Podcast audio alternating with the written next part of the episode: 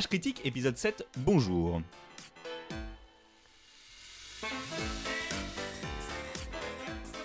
Et aujourd'hui, pour ce nouveau numéro d'un podcast enrichi à l'esprit critique, avec de vrais morceaux d'humour pourri, Et qui fait du bien à l'intérieur. je suis content d'avoir avec moi autour de cette table Adrien, Bonjour Jean. Alex, Salut Jean. David, Coucou Jean. Maude Hello Jean. et notre invité du jour, Élise. Qu'est-ce que Jean?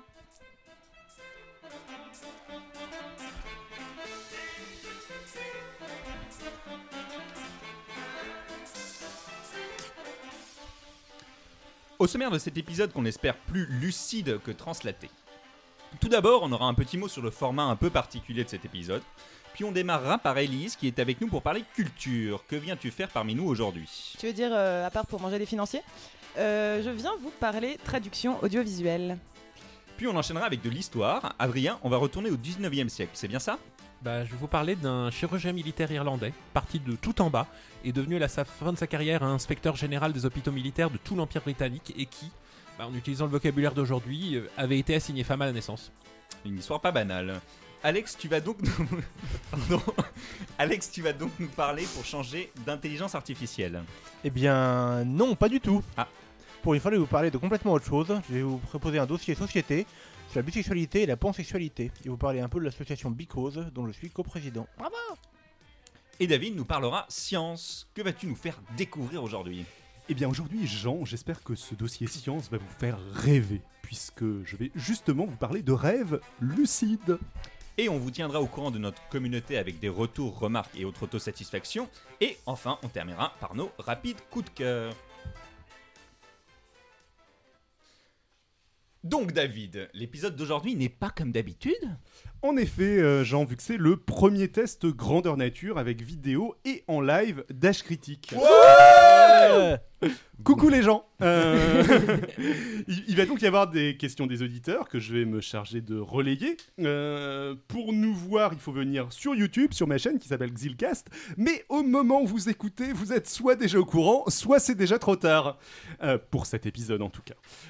Vu que ce premier live n'a pas été annoncé, nous n'avons contacté que quelques personnes, qui sont quand même une vingtaine, à nous regarder. Gros merci à vous. Euh, euh, mais vous inquiétez pas, si tout se passe bien, on va réitérer, l'expérience le samedi 28 avril vers 18h et on vous espère déjà nombreux. Enfin, au passage, on a choisi de modifier un petit peu la formule de l'émission, histoire d'essayer d'effectivement faire une émission d'une heure trente, vu que euh, ceux qui nous... Ceux qui ont écouté le dernier épisode savent que ça a été un petit peu un fail hein, de ce point de vue.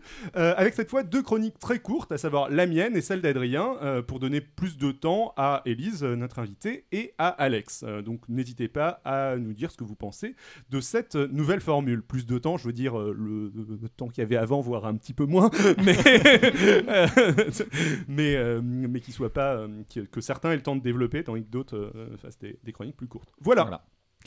Eh bien, maintenant que le monde entier est connecté pour nous voir, nous voir et nous entendre, on va justement continuer sur l'internationalisation de l'audiovisuel. Ma transition est vraiment super, j'en suis très fier. Et donc, je passe la parole à notre invité. Et je me suis complètement loupé Je sur le lancement. lancement du, euh, du générique. Pour une fois, c'est pas moi. Ouais, pour une fois, c'est complètement Je moi. reprends à maintenant Ouais, que le monde entier est ouais, connecté. vas-y. C'est dommage, j'étais- content. Ouais. je t'y lance. Maintenant que le monde entier est connecté pour nous voir et nous entendre, on va justement continuer sur l'internationalisation de l'audiovisuel. Transition habile. Avec notre invitée Élise.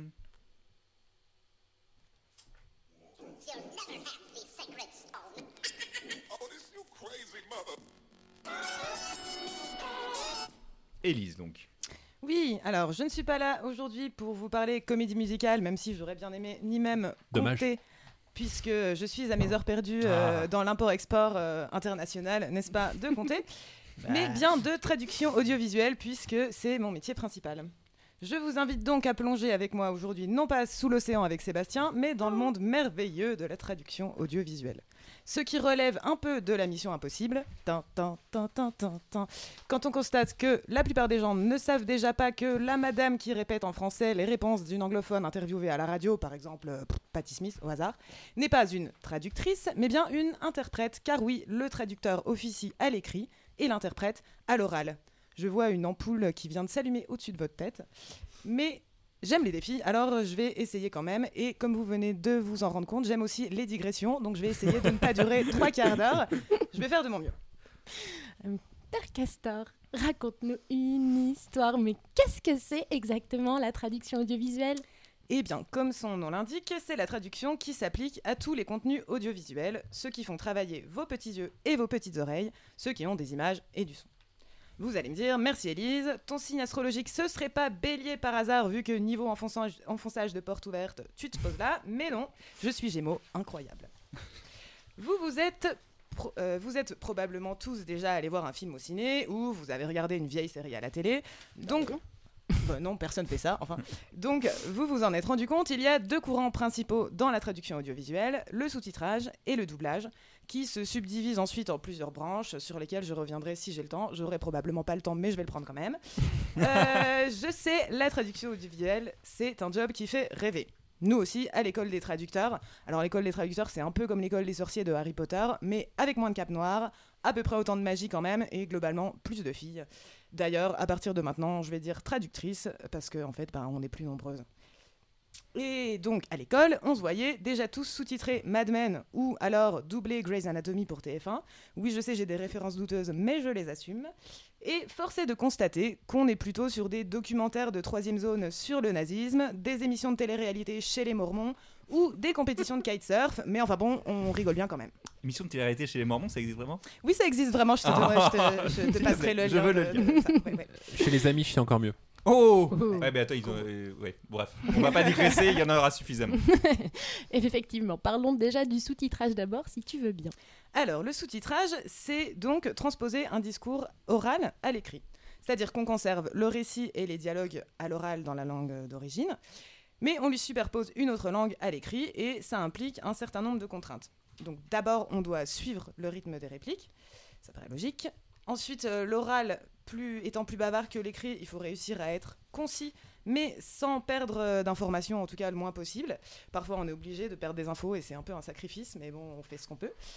Et ensuite, il y a aussi le texte qui, euh, le texte écrit va devoir se superposer à l'image en bas de l'écran, et donc il faut être le plus discret possible pour que ça ne pertur- perturbe pas l'expérience du spectateur. Tout l'enjeu est donc de créer des sous-titres clairs et fluides, tout en respectant d'autres critères, par exemple euh, le niveau de langue euh, employé. Tu parlais de magie, mais tout ça, ça ne se fait pas par magie quand même. Il y a des règles, non? Oui, il y a des règles. Euh, par exemple, euh, une ligne de sous-titre, c'est censé être 35 caractères, espace compris. Un sous-titre ne peut jamais se déployer sur plus de deux lignes, ne doit jamais non plus durer moins d'une seconde et plus de 5 secondes. Et dans un monde idéal, il ne doit jamais passer un changement de plan. Et bien sûr, le nombre de caractères autorisés dépend de la durée du sous-titre. Moins on, a moins on a de temps et plus on doit faire court, ça semble logique. Donc je vous imagine déjà repenser à toutes les séries que vous avez regardées illégalement, n'est-ce pas? Sous-titrées par des fansubbers où les sous-titres faisaient 4 km et passaient à toute vitesse. Euh, vous comprendrez que c'est un peu une frustration pour nous.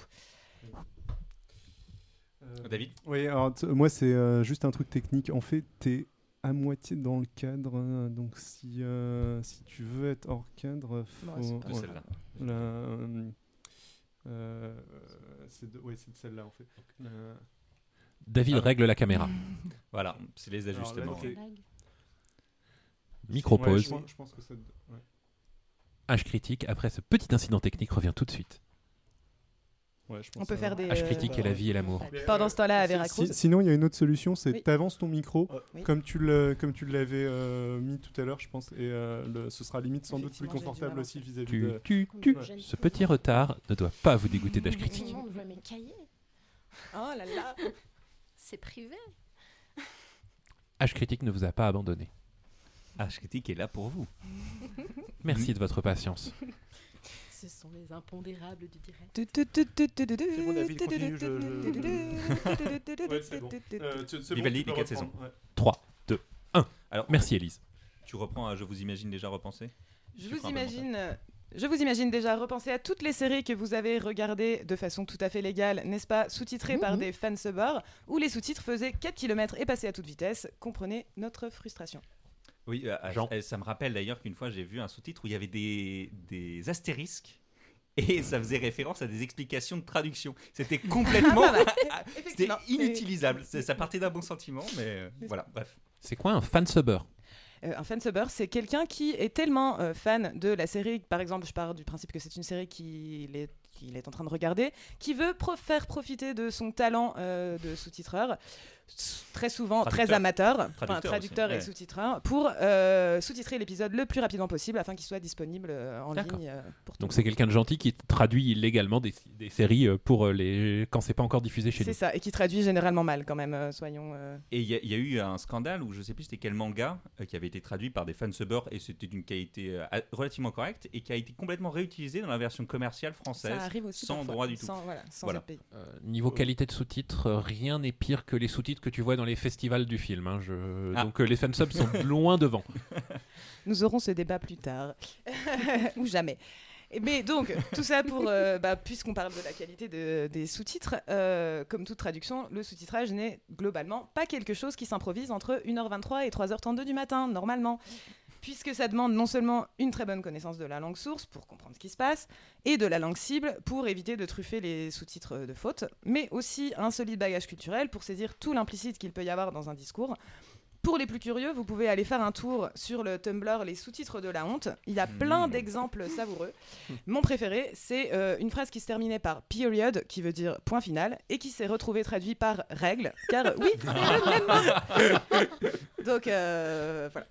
Par ailleurs, il n'y a rien qui énerve plus une sous-titreuse qu'une remarque du petit malin qui a eu 15 au bac d'anglais et qui se prend pour Shakespeare en disant euh, Mais c'est pas exactement ce qu'il a dit, hein ou euh, Mais il a oublié un mot.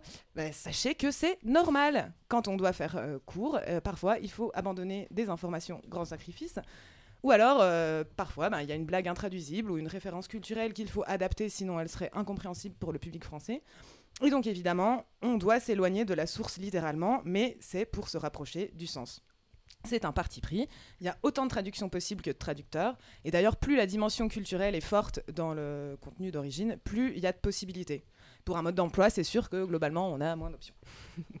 Mais alors, si globalement on perd des informations quand on sous-titre, pourquoi on choisirait de regarder un film sous-titré plutôt qu'un merveilleux film en version française directement? Vos profs d'anglais vous ont sûrement dit que pour s'améliorer, il n'y avait rien de tel que de regarder des films en VO.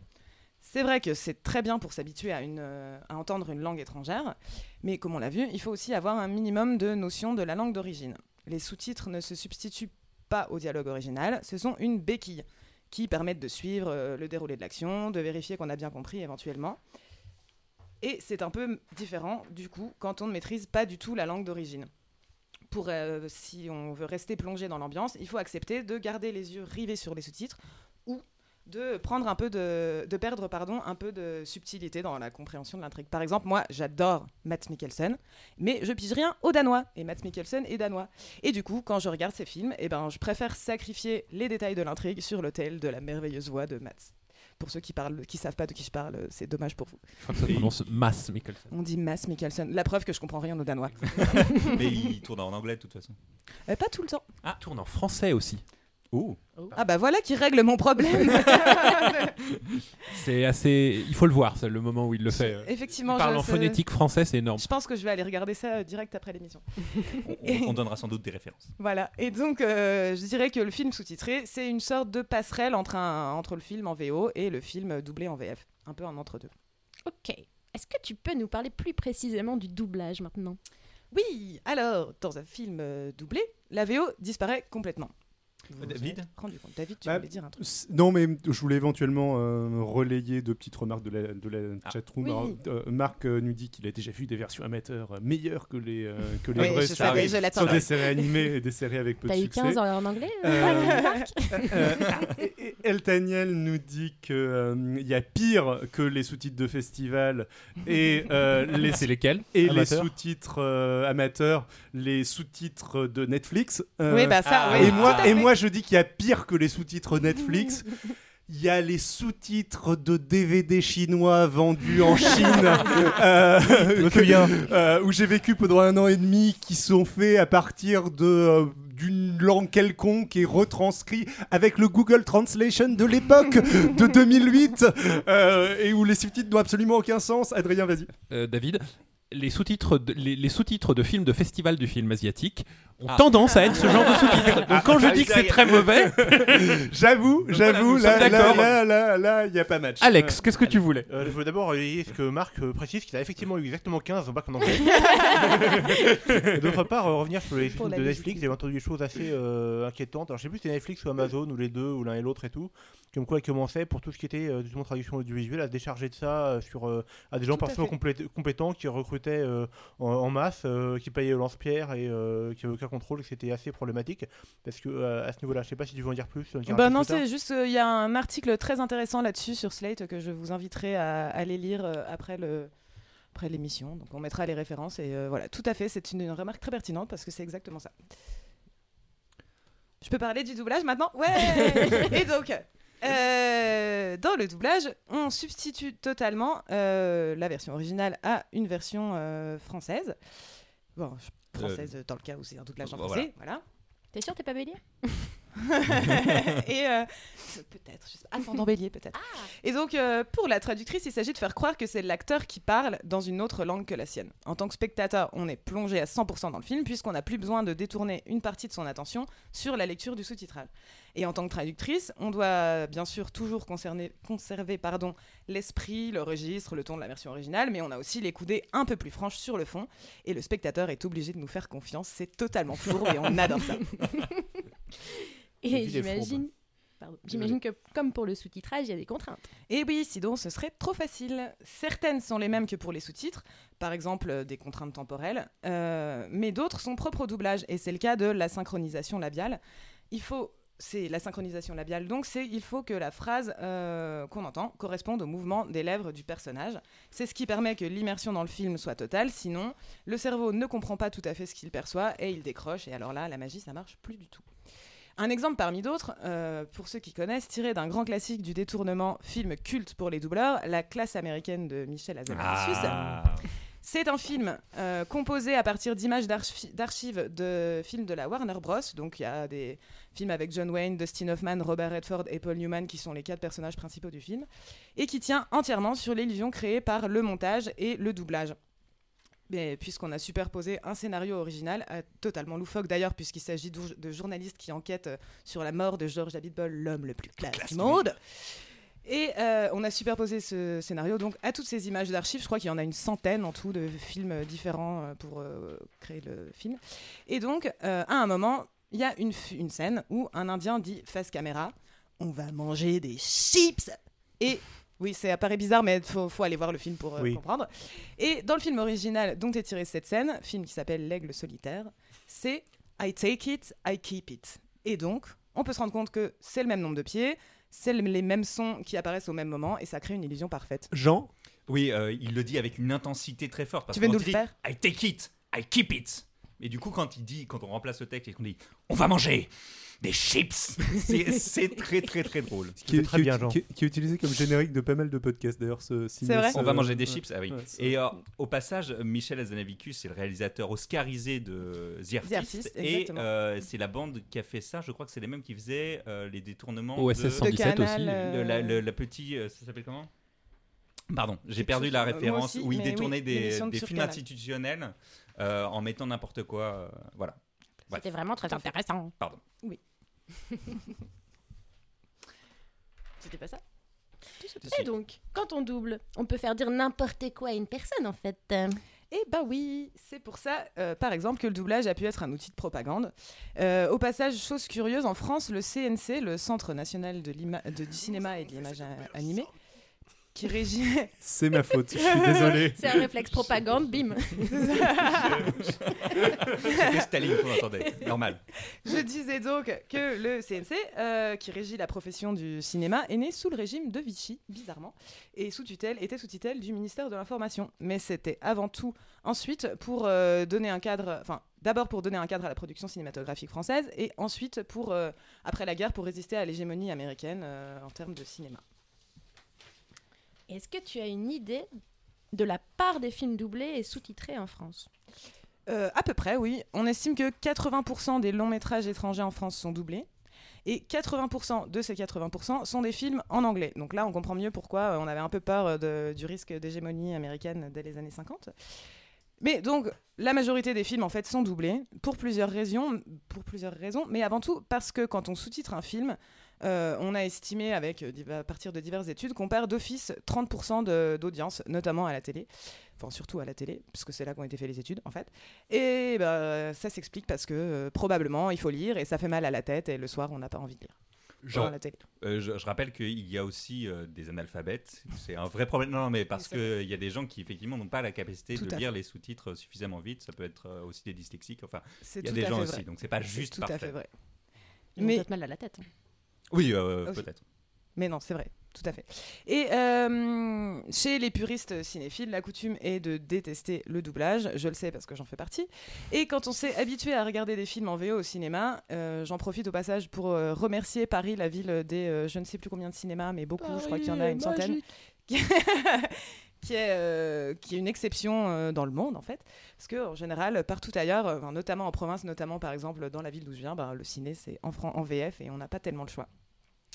Et quand on regarde un film en VF, bah, tout peut paraître parfois beaucoup plus artificiel.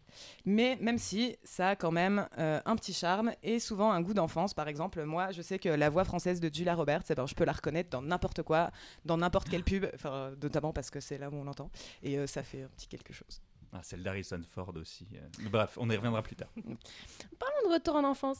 Disney, c'est un peu le summum des films doublés, non? Oui, c'est même l'exemple parfait du travail bien fait en fait. Pour les traducteurs audiovisuels, traduire un Disney, c'est un peu comme pour un traducteur littéraire traduire Harry Potter, c'est le Graal. Euh, Ouais. Harry Potter. Ouais, parce que en fait, je vais t'expliquer pourquoi. Parce que en fait, euh, euh, le- Oui, non, mais d'accord. euh, Mais le, le- le truc, c'est que le traducteur de Byron ne gagne pas sa vie en traduisant Byron. Ah bah, Alors que le traducteur d'Harry Potter, qui s'appelle Jean-François Ménard, est, euh, à peu près, doit être à peu près le seul traducteur littéraire du monde à pouvoir vivre euh, de cette traduction.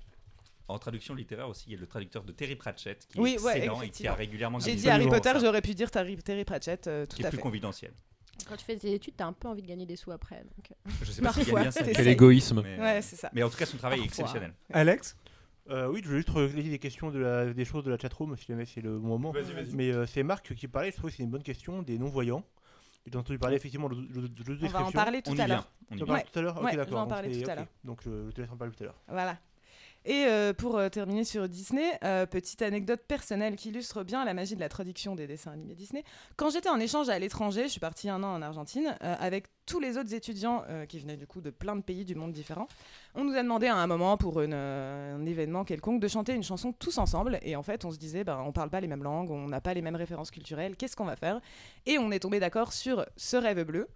Oui, je sais, c'est bizarre, mais bon, c'était comme ça. Euh, A Whole New World en anglais, donc un tout nouveau monde, et Un Mundo Ideal en espagnol, un monde idéal. Alors, on voit que euh, globalement, on a l'idée générale, même si on sait pas, même si pardon, ce n'est pas exactement euh, une traduction littérale. D'ailleurs, je ne sais toujours pas d'où vient le rêve bleu. Moi, si quelqu'un a la réponse, euh, ça m'intéresse. Mais Jean? Euh, il y a eu le cas aussi qui a été relativement compris pour euh, Let It Go, euh, Enchanté délivré euh, Mhm. de, de la Reine des Neiges, où effectivement délivré. il y, a- il y a des versions qui sont juste magiques dans d'autres langues. En chinois, c'est quelque chose qu'il faut voir.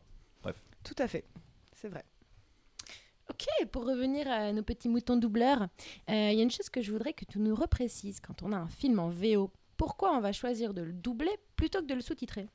On réfléchit d'abord au public, en fait. Euh, si par exemple on s'adresse à, de jeunes enfants pour les dessins animés, ben, évidemment on va doubler puisqu'ils savent pas encore lire. Ça paraît euh, normal. Pour les programmes tout public, ça dépend de la ligne éditor- éditoriale. et notamment à la télé, ben, je vais prendre deux exemples caricaturaux. TF1 euh, double, alors que Arte sous-titre. Euh, c'est parce que les chaînes euh, ne s'adressent pas, tout à fait au même public. Arte a une réputation plus élitiste et euh, ce qui fait qu'on peut retrouver cette image un peu plus snob du sous-titre, comme, je, l'ai laissé entendre tout à l'heure, mais c'est un vaste débat.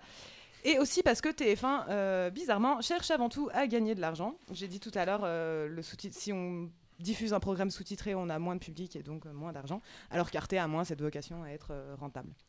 Mais Oh là là, on pourrait rater Joséphine Ange Gardien avec en des sous-titres. sous-titre, Ce Ouais. serait tellement génial. Mais c'est déjà en français, Sous-titré en Joséphine allemand. Ange Gardien, donc Tu en es fait, sûre euh, Euh, Un on peut sous-titre en allemand sur. Arte, ça va être bien. C'est ça. Mais il y a aussi des différences culturelles. En fait, on constate par exemple qu'il y a une dichotomie nord-sud en Europe. Les pays du sud ont plutôt tendance à doubler et ceux du nord ont plutôt tendance à sous-titrer. euh, parce qu'il existe une proximité culturelle plus forte dans le Nord avec les contenus dominants qui sont en anglais, mais aussi à cause de volonté politique. Euh, en France, par exemple, j'en ai parlé tout à l'heure, il y a euh, le, cas du CNC. Mais on a aussi euh, la fameuse exception culturelle en français qui protège et privilégie tous les contenus en français. Et donc, ça passe par, par le doublage, principalement, en tout cas pour le contenu audiovisuel. Et en France, il y a aussi le parti pris de dire que comme les Français sont nuls en anglais, de toute façon, on va doubler, ce sera plus simple. Mais euh, le truc, c'est que ben, plus on double et plus ils vont être nuls en anglais. Donc euh, c'est un cercle vicieux. Ceci dit, ça commence à changer, euh, notamment justement avec les plateformes comme Netflix, puisque c'est principalement plus des sous-titres que du doublage quand même. Après, pour prendre un autre exemple, les, Américains, ils ont carrément réglé le problème, eux, en faisant des remakes. Quelques exemples parmi d'autres pour le plaisir. Le talentueux Monsieur Ripley est en fait un remake de Plein Soleil avec Delon. Tu veux parler Adrien peut-être, euh, Adrien? Non, c'est une adaptation du même livre. Là, c'est. Ah oui. Sérieusement, c'est le mauvais exemple, celui-là. Bon, c'est un mauvais exemple. le dîner de con, par exemple, est devenu The Dinner avec Steve Carell et Paul Rudd. Je ne l'ai pas vu, euh, je ne suis pas sûre que Ah. j'ai très envie de le voir. Voilà. Adrien n'a pas aimé. Le, le résident expert en nanar vous dit n'allez même pas le voir, c'est nul à chier. Ou encore, je l'ai appris en préparant ce sujet, New York Taxi, qui est le remake de Taxi apparemment. Mais alors bon, déjà pour supporter Taxi, c'est déjà quelque chose. Donc en plus le regarder. En... Bon, Le premier est correct. Un- Le premier est correct. Oui, on va dire ça comme ça. Non, par contre, si vous voulez un bon remake, euh, True Lies, qui est une adaptation d'un film français qui était moyen, sympathique mais sans plus, et True Lies est très sympa, donc euh, Donc, Donc il existe Arnold- des remakes meilleurs que les. Arnold Schwarzenegger films, en fait. reprend le rôle de Thierry Lhermitte. Rien pour que de pour vrai. C'est l'idée. Rien que pour ça, je pense qu'effectivement, ça vaut le coup d'être vu. Euh, mais du coup, c'est aussi parce que les Américains, bah, ils ont beaucoup d'argent à perdre et donc plutôt que de faire un doublage euh, ou un sous-titrage, ils se disent allez, on va retourner le film, ce sera mieux. Et euh, enfin, pour un autre exemple euh, ailleurs dans le monde, par exemple en Russie et en Europe de l'Est, euh, les films ont longtemps été doublés par une seule et même personne, c'est-à-dire qu'on avait réécrit le script de, traduit en tout cas le script, mais il n'y avait pas un comédien par personnage pour le doublage, mais une seule personne qui faisait plusieurs voix de façon plus ou moins réussie, sans respecter souvent ni les contraintes temporelles, enfin toutes les contraintes que j'ai énoncées avant, et donc ça donne des choses un peu bizarres, on va dire. Voilà. Tu avais évoqué les branches dans chacun de ces courants de traduction et je pense que ça va répondre à la question Eh oui. de Marc. Tu veux nous en parler rapidement? Rapidement, oui, c'est là, c'est là où tous ceux qui me connaissent et qui écoutent se mettent à rigoler. Moi-même, je rigole, mais bon, je vais faire de mon mieux. Il y a donc trois autres branches principales, on va dire, qui sont moins au grand public. Euh, le voice-over, le sous-titrage destiné aux sourds et malentendants et l'audio-description destinée aux aveugles. Donc le voice-over, je peux en parler parce que c'est mon métier, du coup, plus précisément, et je vais essayer de le faire très rapidement, même si je pourrais en parler des heures, c'est le doublage des œuvres de contenu documentaire par opposition à la fiction qui est doublée. Donc c'est vaste. Euh, hélas, il n'y a pas que le National Geographic dans la vie. Euh, c'est donc ça peut être euh, des contenus très différents, des enquêtes, des reportages, des émissions sur les Mormons, euh, comme on disait tout Ah. à l'heure, des émissions de télé-réalité, euh, en ce moment euh, American Idol par exemple, voilà. Et pour faire simple et cynique, c'est la même chose que le doublage, mais avec moins de budget. C'est-à-dire qu'on garde la voix originale au fond et on imite une traduction simultanée par-dessus. Ça va plus vite à faire parce qu'on n'a pas associé de la syn- à se soucier de la synchronisation labiale, dont j'ai parlé tout à l'heure, et c'est ça qui prend le plus de temps en fait dans le doublage. Et pour autant, euh, tous les passages dans un documentaire ne sont pas forcément doublés en voice-over. Euh, par exemple, quand il y a des images d'archives dans un documentaire historique, euh, on va les sous-titrer globalement parce que bah, doubler Churchill ou Kennedy, à moins d'avoir une visée très comique en tête, c'est un peu compliqué. Enfin, ça se fait pas. Voilà. Sur le sous-titrage pour sourds et malentendants maintenant, c'est donc celui qui, en plus des sous-titres normaux, précise s'il y a de la musique, des bruits, par exemple une porte qui claque, si quelqu'un parle en off et qu'on ne voit pas à l'écran. Et euh, ce sous-titrage utilise des codes couleurs. Donc, bien sûr, le sous-titrage normal est en général en blanc, parfois en jaune. Mais le sous-titrage pour sourds et malentendants, euh, il y a plein de couleurs. C'est assez joli à regarder d'ailleurs. Même si le but principal n'est pas que ce soit joli, mais bon, passons. Euh, c'est blanc quand le personnage parle à l'écran, jaune lorsque le personnage parle hors champ, rouge pour les indications de bruit, magenta pour les indications musicales, cyan pour les réflexions intérieures ou les commentaires en voix off, et vert pour les indications de, euh, ou retranscriptions euh, de langue étrangère. Si vous allez souvent au cinéma euh, comme moi, il vous est peut-être déjà arrivé de tomber par hasard sur une séance de ciné adapté. Ça fait très bizarre, mais au final, c'est assez intéressant. Enfin, je trouve, en tout cas. C'est peut-être parce que je suis une traductrice geek. voilà. Et l'audio-description, enfin, qui est la troisième, euh, de, ces- la troisième de ces sous-branches, euh, c'est celle qui s'adresse aux non ou aux malvoyants. Et là, euh, il s'agit de décrire les éléments visuels à l'écran pour permettre, permettre aux spectateurs de comprendre le récit, comprendre ce qui, dans le récit, n'est pas verbalisé. Donc les décors, la description des personnages, leurs gestuels si c'est important, les actions qu'ils font. Un exemple tout bête, par exemple, si deux personnages s'embrassent à l'écran, bah, il n'y a plus rien à traduire. Mais si on ne voit pas ce qui se passe, euh, on pourrait tout aussi bien croire que, bah, je sais pas, ils se regardent dans le blanc dans les yeux comme deux poissons rouges. Ceci dit, je ne sais pas si les poissons rouges ont les yeux blancs, mais c'est pas grave. Euh, et c'est une- d'une importance capitale. Donc le texte enregistré, c'est un texte en plus qui va être calé entre les dialogues et les bruitages et mixé avec le son euh, original de l'œuvre. Il y a un très beau film sorti l'année dernière qui parle de ça pour ceux que ça intéresse, qui s'appelle Vers la lumière de Naomi Kawase. Un truc dont tu ne nous as pas parlé, c'est étonnant. Ça prend combien de temps de sous-titrer et de doubler un film? Alors, en moyenne, pour un programme d'une heure, il faut cinq jours de travail du sous-titreur ou du doubleur, du traducteur, quoi, de l'adaptateur, comme on dit aussi. C'est sensiblement la même chose pour les deux, le sous-titrage et le doublage. La différence, c'est qu'avec le doublage, on a une étape en plus, qui est l'enregistrement des voix par les comédiens. D'ailleurs, comme on nous demande souvent, quand on dit qu'on est traducteur audiovisuel, si c'est nous qui enregistrons aussi les voix ensuite, eh ben attention spoiler, non, ce n'est pas nous On ne fait que, que traduire le script qui ensuite est doublé par des vrais comédiens, donc c'est le métier. Donc je voulais en profiter pour euh, faire un petit aparté, oui oui, pe- pe- petit petit petit aparté, sur le travail des comédiens de doublage. Euh, je vais d'ailleurs, euh, comme j'ai déjà outrepassé mon temps, oui voilà, me contenter de renvoyer. Ça va Bon, bah, de renvoyer quand même Vers la fin. à une, euh, à une chaîne YouTube très intéressante sur le sujet qui s'appelle Il était une voix, qui a quelques années déjà, mais qui interroge des comédiens de doublage sur leur travail. Et vraiment, quand on s'intéresse un petit peu à ça, enfin moi j'ai découvert plein de trucs et j'ai trouvé ça génial. Et pour le plaisir, je vais citer quelques comédiens de doublage puisqu'on connaît très souvent leur voix mais jamais leur nom. Par exemple, euh, Philippe Pétieux, qui est la voix de d'Homer Simpson. Celui qui fait Oh, punaise que je fais très mal, mais que mon papa fait très bien. Voilà, dommage, il est pas là. Euh, pour l'anecdote, d'ailleurs, il s'est marié avec Véronique Augereau, qui double Marge Simpson, comme quoi la vie parfois, c'était pas beau. Mais euh, c'est aussi la voix de Danny DeVito, de Voldemort, de Harry Potter, puisqu'on parlait d'Harry Potter tout à l'heure, et de plein d'autres euh, acteurs. Un autre euh, comédien de doublage très connu euh, dans le milieu, c'est Richard Darbois, qui fait donc Harrison Ford. Ah, C'était ah, de pour ceux, toi. C'est un de un de ceux. oui. C'est vrai, Mais notamment bon. Indiana Jones. C'est bon. Il fait aussi euh, rien à voir, mais Patrick Swayze dans Dirty Dancing, ou euh, Liam Neeson dans Love Actually, ou encore Buzz l'éclair ou le génie d'Aladin. Le génie d'Aladin. Et magique. ouais. Et il y a euh, Céline Monsara, qui est la comédienne qui double Julia Roberts, dont je parlais tout à l'heure, dont on connaît la voix par cœur, et qui fait aussi, par exemple, euh, les personnages de Bulma et Sheshi dans Dragon Ball Z. Et euh, il y a aussi, par exemple, euh, Thibaut de Montalembert, qui est la voix de Hugh Grant, euh, et qu'on connaît aujourd'hui dans pour son rôle dans la série 10%. Preuve qu'il en est que, preuve s'il en est que, en fait, ben, même si on les voit pas à l'écran, c'est quand même des comédiens et des vrais. Adrien Virginie Le Dieu Athéna Oui. dans Saint Seiya C'est vrai. Exactement. Bah, je pense que oui, et puis euh, bien sûr euh, Roger Carrel par exemple, qui Ah. dans le dessin animé est une star internationale, mais il n'était pas interviewé dans les euh, vidéos de la chaîne YouTube. Il est toujours vivant d'ailleurs. Il, il a arrêté. Il, a, il est probablement. finalement, il a doublé l'avant-dernier Astérix maintenant, mais il a arrêté. Roger, si tu nous regardes. Voilà, donc euh, bah, après ce petit tour d'horizon sur euh, le doublage et euh, le sous-titrage, je crois qu'on aura compris que j'aime bien le sous-titrage quand même un peu plus que le doublage. Mais je sais pas, bah, par exemple, toi, qu'est-ce que tu préfères le doublage Tu préfères le sous-titrage? Alors, je vais essayer de défendre un petit peu la VF, juste histoire de. Donc, dans quel contexte, moi, je préfère la VF Alors, pour re-regarder un truc que j'ai déjà aimé en version originale sous-titrée, mais euh, en, essayant de faire autre chose à côté, donc pour pouvoir écouter en français, sans avoir besoin de regarder l'écran, vu que j'ai déjà, euh, j'ai déjà l'histoire bien en tête. Voilà, c'est un contexte.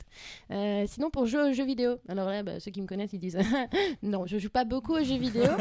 c'est mieux pour ma santé Mais- mentale et celle de, ceux qui vivent avec moi.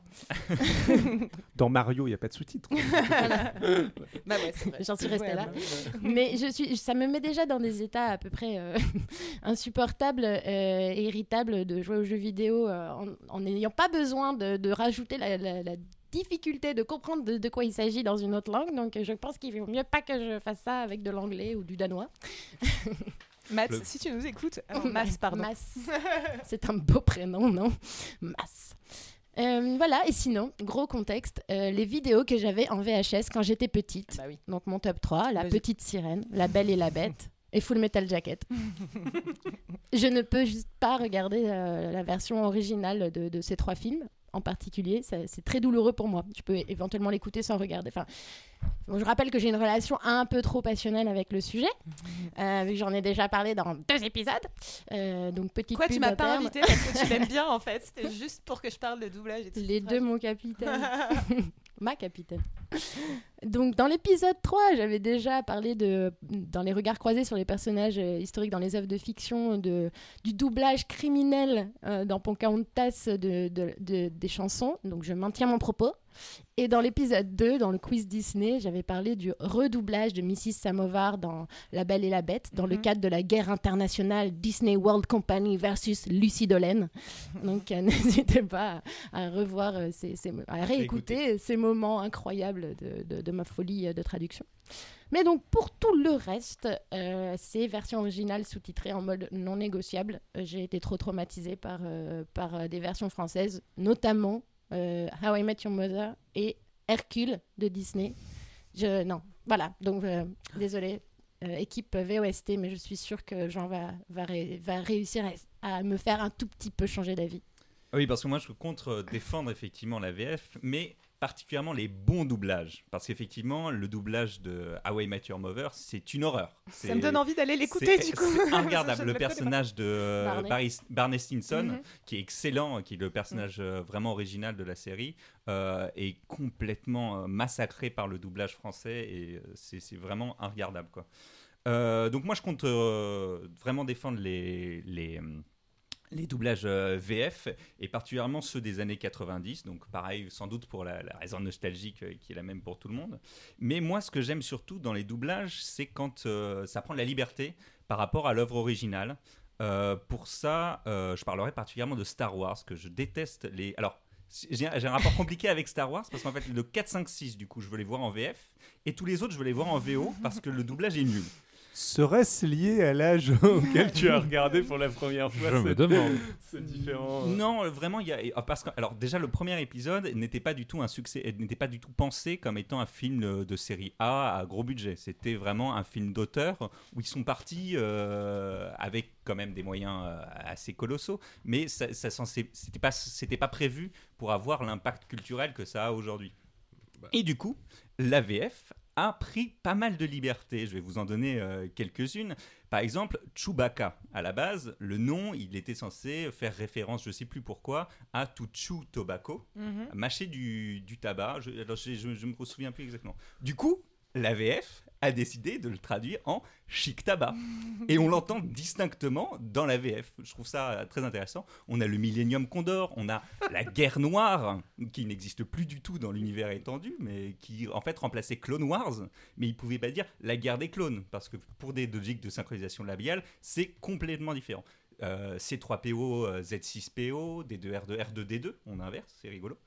Euh, sur R2D2, je fais une petite aparté aussi sur le doublage euh, his- hispanophone de euh, R2D2, où ils n'ont pas traduit. Du coup, ils le prononcent R2D2 à l'anglaise.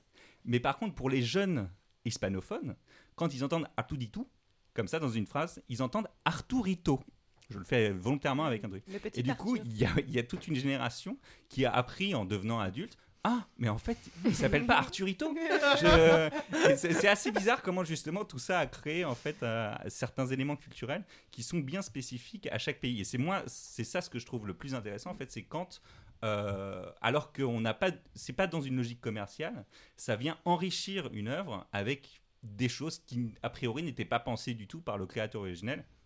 Et moi, j'adore vraiment ça. Donc, du coup, j'adore quand il y a des erreurs, quand il y a des, quand il y a des plantages, et que finalement tout ça rayonne et que c'est euh, assez magique. Tu veux répondre euh, Ouais, non, je voulais juste ah, préciser. ah. que- Ah, bah vas-y, Ah, David. Non, mais je, je voulais juste faire les, euh, les retours euh, Mhm. de, de la chatroom avant de passer. Donc, euh, Marc nous disait, Marc qui a beaucoup, euh, beaucoup, Beaucoup de questions. Il n'y a Euh, pas que nous- Marc qui écoute. hein. nous disait que l'opposition euh, VOVF euh, sous-titre doublage dans pas mal de cas, euh, elle n'a pas lieu euh, d'être en DVD vu qu'on fait les On deux. faire les deux. Ouais, euh, ce, qui est, ce qui est vrai. Megan disait qu'elle aimait beaucoup Elise. Voilà. Euh, Marc disait à un moment donné Vive Maud. Alors je ne sais pas exactement pourquoi. Euh, mais si jamais, tu, si tu veux te lancer générale. en politique, euh, c'est le moment. Euh, Manger des pommes. Et on a bravo Jean aussi. Ouais. Ah, bah, Euh, euh, sinon, euh, il précisait à un moment donné qu'il écoutait les séries plus qu'il ne les regardait. Euh, on n'a pas parlé des versions françaises québécoises, ce, qui est, ce qui est aussi un moment Oh oui, de bravoure. Marc nous disait aussi, et c'est pour ça que je, je dis ça avant qu'Adrien inter- soit intervenu. Euh, Marc lançait aussi, et on en parle aussi des doublages de Ken le Survivant et de Starkey Ah, Hutch. j'ai- j'allais venir. Euh, C'était- C'était, tu m'as- ça m'a interrompu, mais je venais. ou, ou peut-être euh, peut-être que Jean du coup allait en parler. Euh, et euh, enfin, euh, il disait aussi et le doublage des shows américains avec des voix toutes pourries est tellement naturel. Euh, Est-ce que l'on en parle? Voilà, j'ai J'arrive à terminé. de- la suivante. Ah. L'impression que j'ai retirée. Je ne sais pas Giscard nous interrompt. J'ai terminé. Aléas du direct. J'ai terminé. Les aléas du David, je veux dire. Les aléas du David. Ouais, j'ai trop de devices un petit peu Jean dans tous les sens. Désolé, Jean. Oui, Euh, bah du coup, voilà. je, je- si, si, si vous voulez bien, je vais revenir sur Ken le survivant qui a été évoqué et Nicky Larson, qui sont deux euh, séries japonaises qui sont globalement plus pour un public averti que pour des jeunes enfants. Mais en fait, le Club Dorothée, dans les années 80 et 90, a racheté tout un catalogue sans être trop regardant à ce qu'il y avait dedans et ils ont commencé à les diffuser. Donc euh, il y a eu des responsables politiques qui ont un peu gueulé, notamment Ségolène Royal. Et euh, du coup, les doubleurs, les acteurs de doubleurs ont demandé à avoir carte blanche. Et là, je parle bien des acteurs, pas des traducteurs. Et du coup, les acteurs ont eu carte blanche. Et ils se sont permis d'improviser des dialogues sans connaître ce que disait le truc devant. Alors, il y en a qui sont particulièrement euh, savoureux pour euh, Ken le survivant. Euh, par exemple, décidément, les temps comme les œufs sont durs et la bêtise n'a pas de limite. voilà, ça donne l'idée. Alors après, pour la deuxième, qui est à mon avis la meilleure, il faut savoir que dans le manga, euh, le Hokuto Shinken, c'est l'école de kung-fu euh, de l'univers de Ken le Survivant. Euh, Adrien connaît. Du héros. Voilà, voilà. Et du coup- le sel des méchants. Il y a donc Hokuto, et donc il y a cette phrase magique. Par le haut couteau à viande, je couperai vos gigots. voilà. Pour un truc un peu adulte sérieux, ça, ça crée une légère dissonance cognitive qui, à mon sens, est merveilleuse. Des gens détestent évidemment parce que ça détruit complètement le propos Mais le décalage original. est très drôle. Et le décalage est, est merveilleux. Alex. Je précise juste qu'il y a une, une interview des fameux euh, acteurs qui ont doublé euh, Ken le Survivant qu'on trouve en ligne. Je mettrai le lien et qui est très intéressante et à la fois assez drôle et assez intéressante à lire sur justement comment ça se passait à l'époque et comment marchait le monde de la, bah, visiblement de la traduction de série euh, à cette époque-là. Voilà. Donc pour Maud ça, moi je dis qu'il faut la VF. Maud? Il y a aussi une vidéo du doubleur de tous les méchants de Nicky Larson qui est assez magique. Il bobo, il va te faire bobo. Alex? Non, je crois qu'il y a Alice qui voulait parler tout à l'heure Oui, en fait. mais j'ai oublié ce que je voulais dire, donc Ah, c'est pas grave. d'accord. Euh, Ah, voilà. Bah, moi, je peux, enfin, je peux parler, mais j'ai pas grand chose à dire. Mais euh, euh, simplement, je, moi, effectivement, je suis plutôt team euh, VO sous-titré également. Euh, j'ai, euh, j'ai, ça me fait parfois assez étrange de voir des choses en qui sont doublées parce qu'effectivement, j'ai l'impression que c'est assez éloigné. Enfin, c'est, c'est- enfin, j'ai pas l'habitude et du coup, ça me, ça me fait l'impression un peu euh, quasiment étrange, désagréable de le voir souvent. Bah, après, peut-être la qualité du doublage aussi. Mais c'est Élise très- oui, c'est Élise ça- Oui, c'est que en fait, euh, le doublage, c'est quasiment euh, plus qu'une traduction, c'est une ré- c'est presque une réécriture parfois en Mm. fait. D'ailleurs, euh, les, traducteurs audiovisuels sont des adaptateurs et au passage, je crois que je l'ai pas précisé tout à l'heure, mais on a un statut de- d'auteur avec des droits d'auteur. Ah Ce qui n'est pas le cas de le- beaucoup, en tout cas les traducteurs euh, de presse, de marketing, de contenus commerciaux et tout ça n'ont pas ce statut d'auteur que nous on a, comme les traducteurs littéraires d'ailleurs. Donc euh, c'est aussi pour ça quoi qu'on a plus de marge de manœuvre et plus de liberté dans la création. Ah oui, j'ai retrouvé ce que je voulais dire tout à l'heure. C'est pas d'un intérêt fou, mais c'est que justement moi c'était pour revenir au- euh, aux versions québécoises euh, Ah oui. des films Mhm. euh, que moi j'adore en fait parce que c'est quand même censé être du français, mais enfin les, les films je parle des films québécois qui sont en français Ah, en fait ah. sont sous-titrés, donc c'est quand même du Ah français oui, sous-titré en français parce que on comprend rien. Donc c'était euh, le film c'est La Grande. Évasion où un docteur euh, part effectivement sur une île perdue à Terre-Neuve, je crois. Où effectivement, au- le début du film, Oui, si c'est c'est- pas sous-titré, c'est tu vraiment très très. L'accent est voilà, vraiment c'est très fort et on comprend pas. C'est assez marrant. Mais euh, je pense que sur les toutrages québécois, c'était les mauvais toutrages- Oui. les, les mauvais doublages québécois qu'on entend où tout d'un coup le, le mec parle avec un- Ah une oui, absence d'accent oui. total et puis il y a un nom euh, américain. il dit, Avec un- Harry Potter? Harry Potter, tu vas à l'école des sorciers. T'es sûr, Harry Potter? Donc effectivement, ça, d'accord. crée, ça crée un effet un peu curieux. Voilà. Et ils se sont répandus beaucoup avec euh, l'ère du piratage. Parce qu'en fait, tout le Mm. monde téléchargeait une version française qui était en fait la version québécoise. Québécoise, oui, d'accord. Parce qu'elle sortait un an avant l'autre. Exactement. oui. Forcément. Voilà. Il y en a d'autres qui étaient plutôt VO. Moi, Euh, bah, bah, oui, euh, moi, moi je suis complètement VO, mais. Euh, Ça, c'est pour la VO sur les films français. Tu voudrais une version anglaise de certains produits français. Oui, euh, j'ai même euh, j'ai eu ce problème avec ce dessin animé que tu m'as que tu m'as fait regarder. Dont le doublage est écrit. ça. Last Man. Last Man, euh, où je suis allergique euh, au. C'est même pas le doublage en fait, je suis allergique au jeu euh, Oui, oui. de euh, français. Et j'ai ce même euh, cette- ce même feeling dans certains jeux vidéo japonais que je préfère écouter en doublage anglais qu'en doublage japonais dans certains cas. Euh, donc j'ai Ah oui. j'ai une préférence pour euh, le, le- la manière de jouer en fait euh, anglophone à, aux autres manières de aux autres manières de jouer.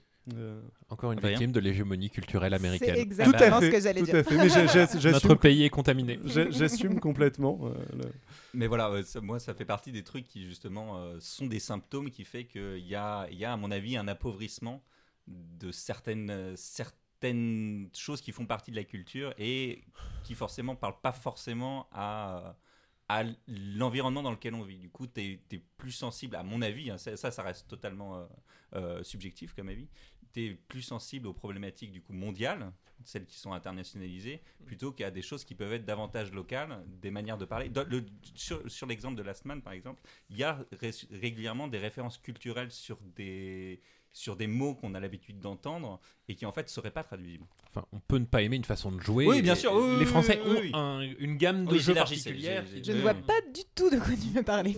Ouais, je, je suis un peu paumé aussi. Mais, euh, mais euh, oui, je, je veux dire, c'est vraiment dans le, dans le ton de jeu euh, que, que ça me gêne. Mm. Euh, typiquement, oui, je, je suis d'accord avec toi qu'il y a des blagues en français qui sont intraduisibles en, en anglais et que de temps en temps tu perds des trucs à la, à la traduction. hein. Je, je, te- je nie pas du tout ça. De la même manière. que le- la, la manière de jouer m'énerve 9 fois sur 10. Il y a des exceptions, Camelot, je trouve ça très bien, euh, etc. Dans, dans certains cas, ça me pose pas de problème, mais la, la plupart du temps, le, le jeu français, j'aime pas. Bah voilà. Quelqu'un veut ajouter quelque chose? Est-ce que Bah, sur que le Oui, pour, ah, rien, pour rebondir sur toi, à la limite, euh, les excès justement de liberté dans les adaptations euh, commencent à m'énerver un peu.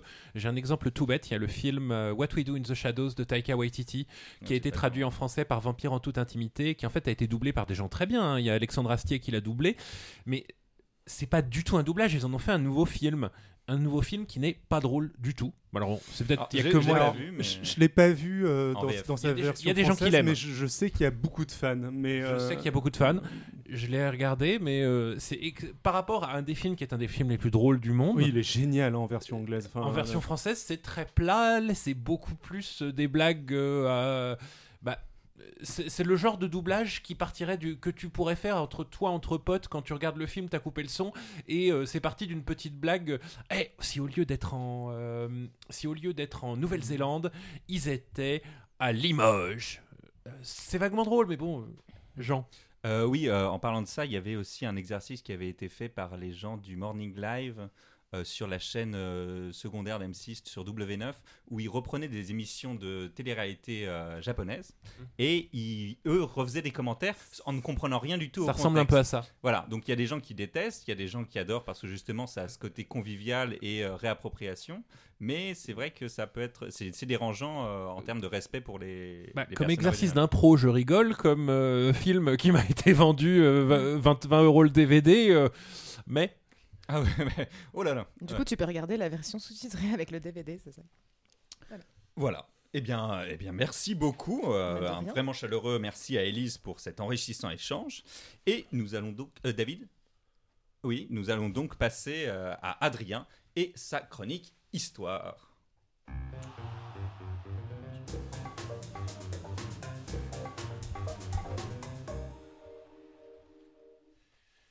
James Miranda Stewart Barry donc était un fameux médecin militaire dans l'armée euh, britannique qui est parti d'Irlande et au gré de nombreux postes à travers l'Empire aura toute sa vie lutté pour améliorer le traitement, la condition de vie des soldats blessés et aussi des indigènes, ce qui n'était pas tout à fait la préoccupation majeure euh, des notables britanniques à l'époque, hein, je dis ça, je dis rien. Et c'est également lui qui aura pratiqué la première césarienne en Afrique dans laquelle la mère et l'enfant ont survécu. Et donc, euh, il a vécu toute sa vie adulte en public comme en privé en tant qu'homme, mais durant son enfance, il était connu comme fille.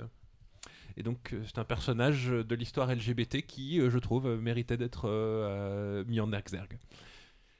Alors, bah donc c'est compliqué de dater sa naissance. Il serait né autour de euh, 1789 à Cork en Irlande sous le nom de Margaret Anne Bulkley. C'est compliqué parce qu'en fait on a très peu de traces écrites autres que euh, son dossier militaire et qu'il a donné personnellement euh, plusieurs euh, autres dates sans doute pour obscurcir un peu son origine et qu'on ait plus de mal à remonter à d'où il venait. Il était d'une famille assez pauvre. Son père a passé du temps dans la prison pour dette de Dublin à Marshalsea. Et ceux qui ont visité Dublin savent que cette prison n'est pas gay. Mais sa mère était la sœur d'un peintre irlandais assez célèbre nommé justement James Barry. Même nom.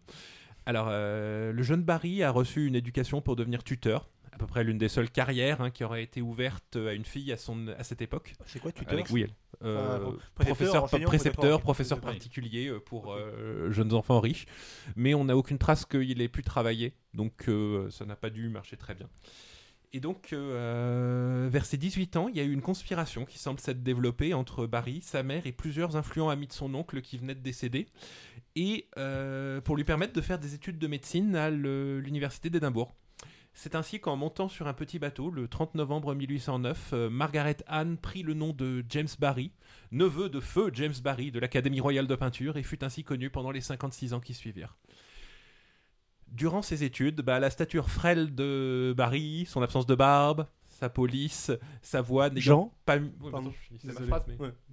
Euh, oui, non, je me demandais, et lui, ouais, on n'a pas du tout de trace de savoir si lui se considérait euh, dans le privé en tant qu'homme. Ça va être la, Ah, la conclusion. Je, je vais, je vais raconter sa vie, vous me direz si vous pensez que... Désolé, Adrien. Je me doute.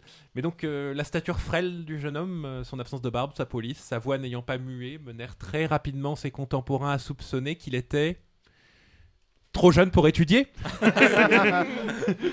Bien sûr, euh, je pense qu'encore de nos jours, euh, c'est un problème que la plupart des hommes trans peuvent compatir avec. hein, Et donc, euh, bah, le Sénat de l'université, imaginez une sorte de film d'université américaine, essayait à plusieurs reprises de l'empêcher de passer ses examens.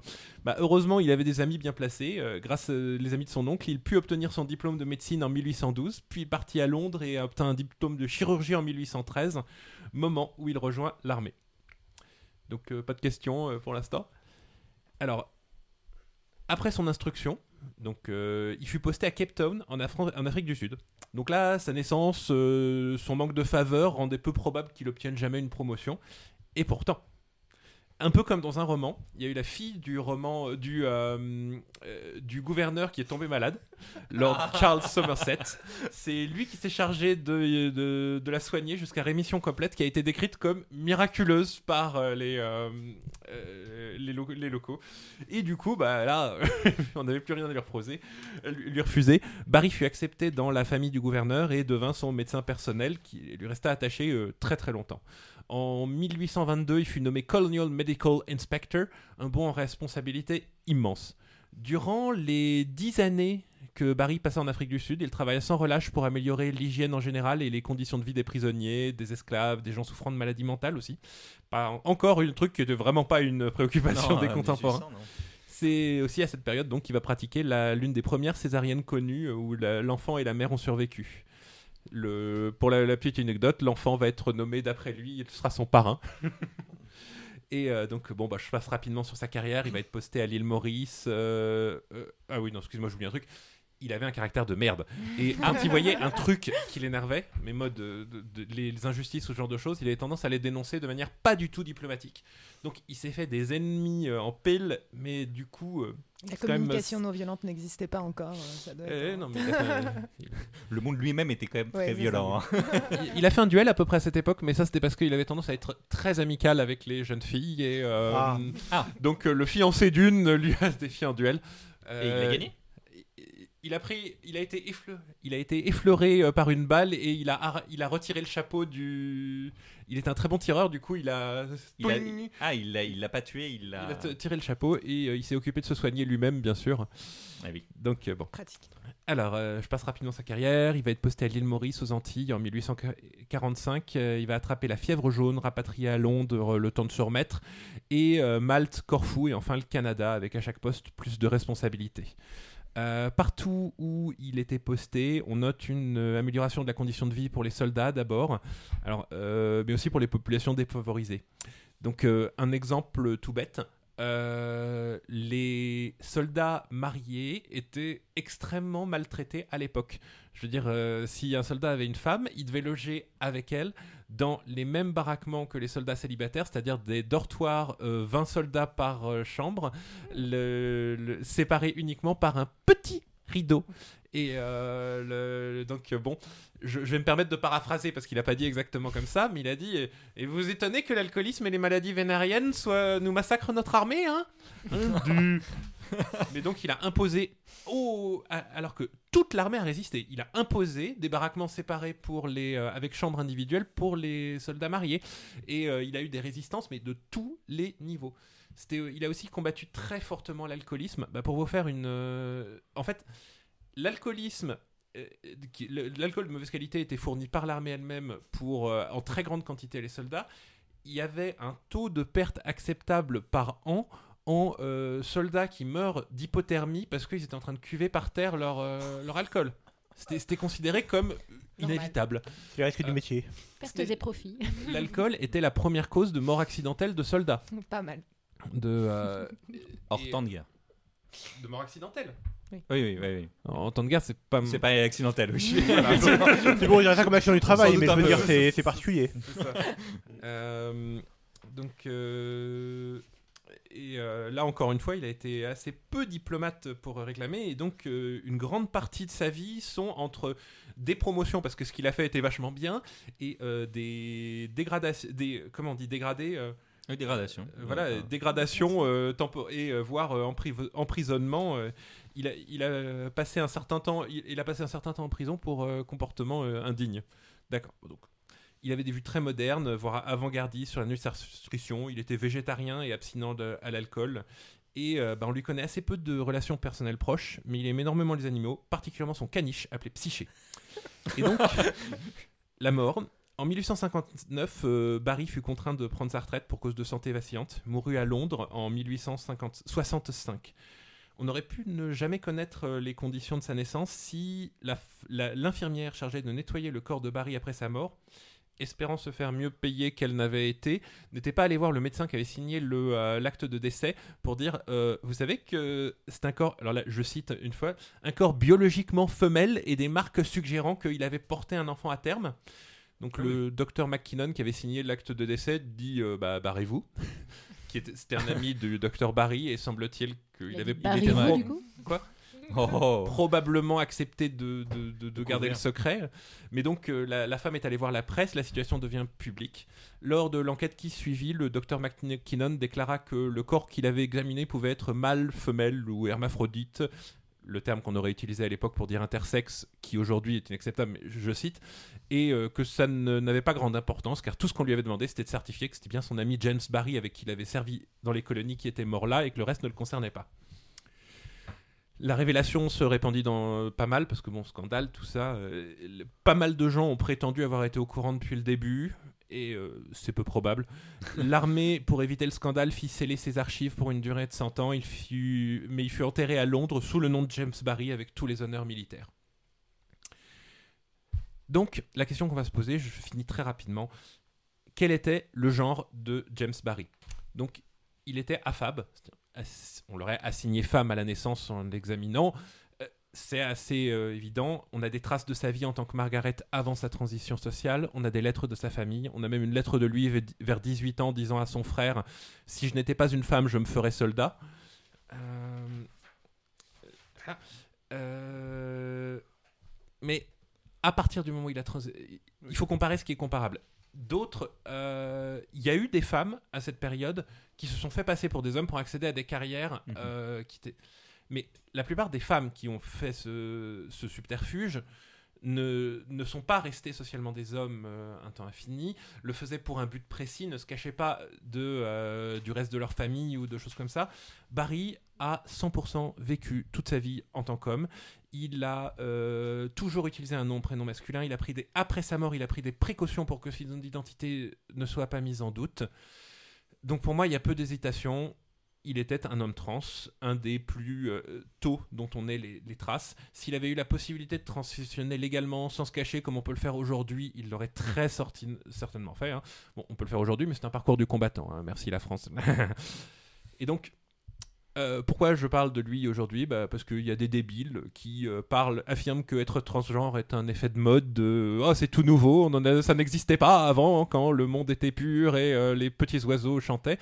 Eh ben non, ça existe depuis tout le temps, depuis la nuit des temps. Le phénomène prend des formes différentes selon les conditions de la société de l'époque, les conditions d'acceptation, c'est évident. Nous sommes un animal social, notre identité est influencée par notre éducation et notre nature. Et, euh, y a rien de- et euh, je niais le droit à l'existence de personnes sous, le prétexte, sous des prétextes débiles et quelque chose qui me révolte. Voilà, j'avais envie de parler. En plus, c'est quelqu'un de très cool. Des Bah, questions, quelques euh, moi non. Al- Alex approuve tout, tout ton discours. Moi, ça me fait penser à un film dont je ne, je ne me souviens plus du titre, mais euh, avec Glenn Close qui avait eu un certain succès il y a quelques années, où euh, justement elle joue le rôle. Enfin, c'est une femme euh, qui se change en homme pour pouvoir vivre euh, bah, la vie qu'elle a envie de vivre. Mais je me Je, vois le, le titre, le, le film dont tu parles. C'est aussi un film sur un homme trans, un des hommes Voilà. trans les plus connus d'Amérique, les plus qu'on connaisse le plus tôt, qui est devenu butler, de- serveur dans une maison. Le film a tendance à un tout petit peu, euh, bon. Albert ne, prend pas, voilà, ça. Albert Gould euh, ne prend pas de position sur est-ce que c'était un homme trans ou une femme déguisée. Je désapprouve un tout petit peu parce que les éléments de la vie qu'on a de ce monsieur sont quand même assez clairement qu'il voulait être connu comme homme euh, même après sa mort. Donc, euh.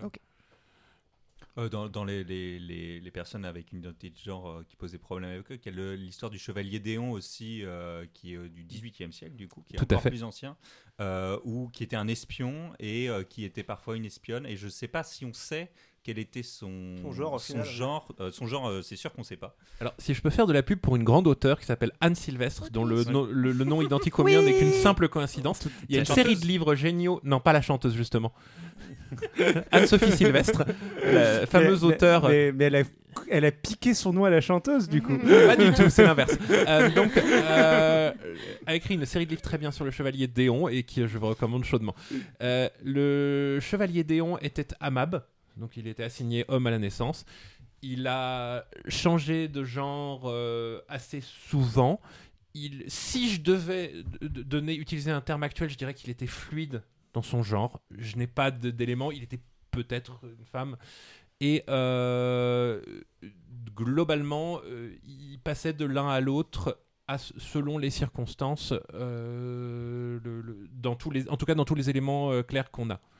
Et il n'avait pas d'instruction, il n'a pas laissé d'instruction sur comment il voulait qu'on se souvienne de lui. En tout cas, il vivait à 100% en femme au moment de sa mort. Donc euh, je pense que voilà tout ce que je puis dire. Très bien. Est-ce qu'il y a quelque chose côté euh, live? Euh, quasiment. Euh, Alors, quelqu'un dit que le chevalier Déon était un homme. Ah bah euh, donc À la naissance. À la naissance, Ensuite, euh, à la naissance, mais après, je veux dire, je ne sais, je sais pas si jamais il y a d'autres éléments pour, euh, pour parler de son genre ou non. Enfin, je veux dire. Euh, il faudrait une émission euh, entière si vous voulez que je, je débatte un- dessus. C'est un, c'est un vrai- débat qui a, qui a lieu depuis très longtemps d'ailleurs. Ouais, Rick Danjous, des autopsies et témoignages d'enfance. Mais le, Ça, ça veut tu- rien tu, dire, tu parles, tu- tu- de son sexe biologique en fait. Rick euh, Dangereux, c'est la personne la mieux au courant du truc, donc euh, je pense que. Euh, eh bien, très bien. Je... Y a-t-il d'autres questions? Non, c'est calme. Eh bien, merci beaucoup à Adrien pour cette découverte de ce personnage que personnellement je ne connaissais pas du tout. Et maintenant, on passe à Alex. Après le mémorable épisode sur l'écriture in- inclusive, Alex revient donc dans la rubrique Société avec un tout nouveau dossier.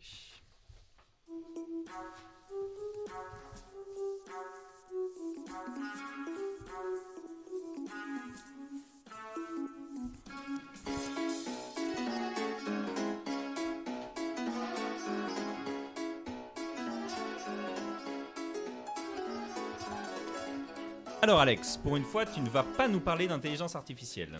Eh bien, effectivement, aujourd'hui, je vais vous parler d'un autre sujet qui est plus personnel, qui est aussi un engagement militant pour moi. Je vais vous parler de bisexualité et de pansexualité. Euh, D'abord parce que je suis concerné, je suis pansexuel, et d'autre part parce que je suis membre actif euh, de l'association Bicose, donc l'association Bipan et plus, dont je voudrais parler aussi un petit peu. Bah, parfait. Excusez-moi.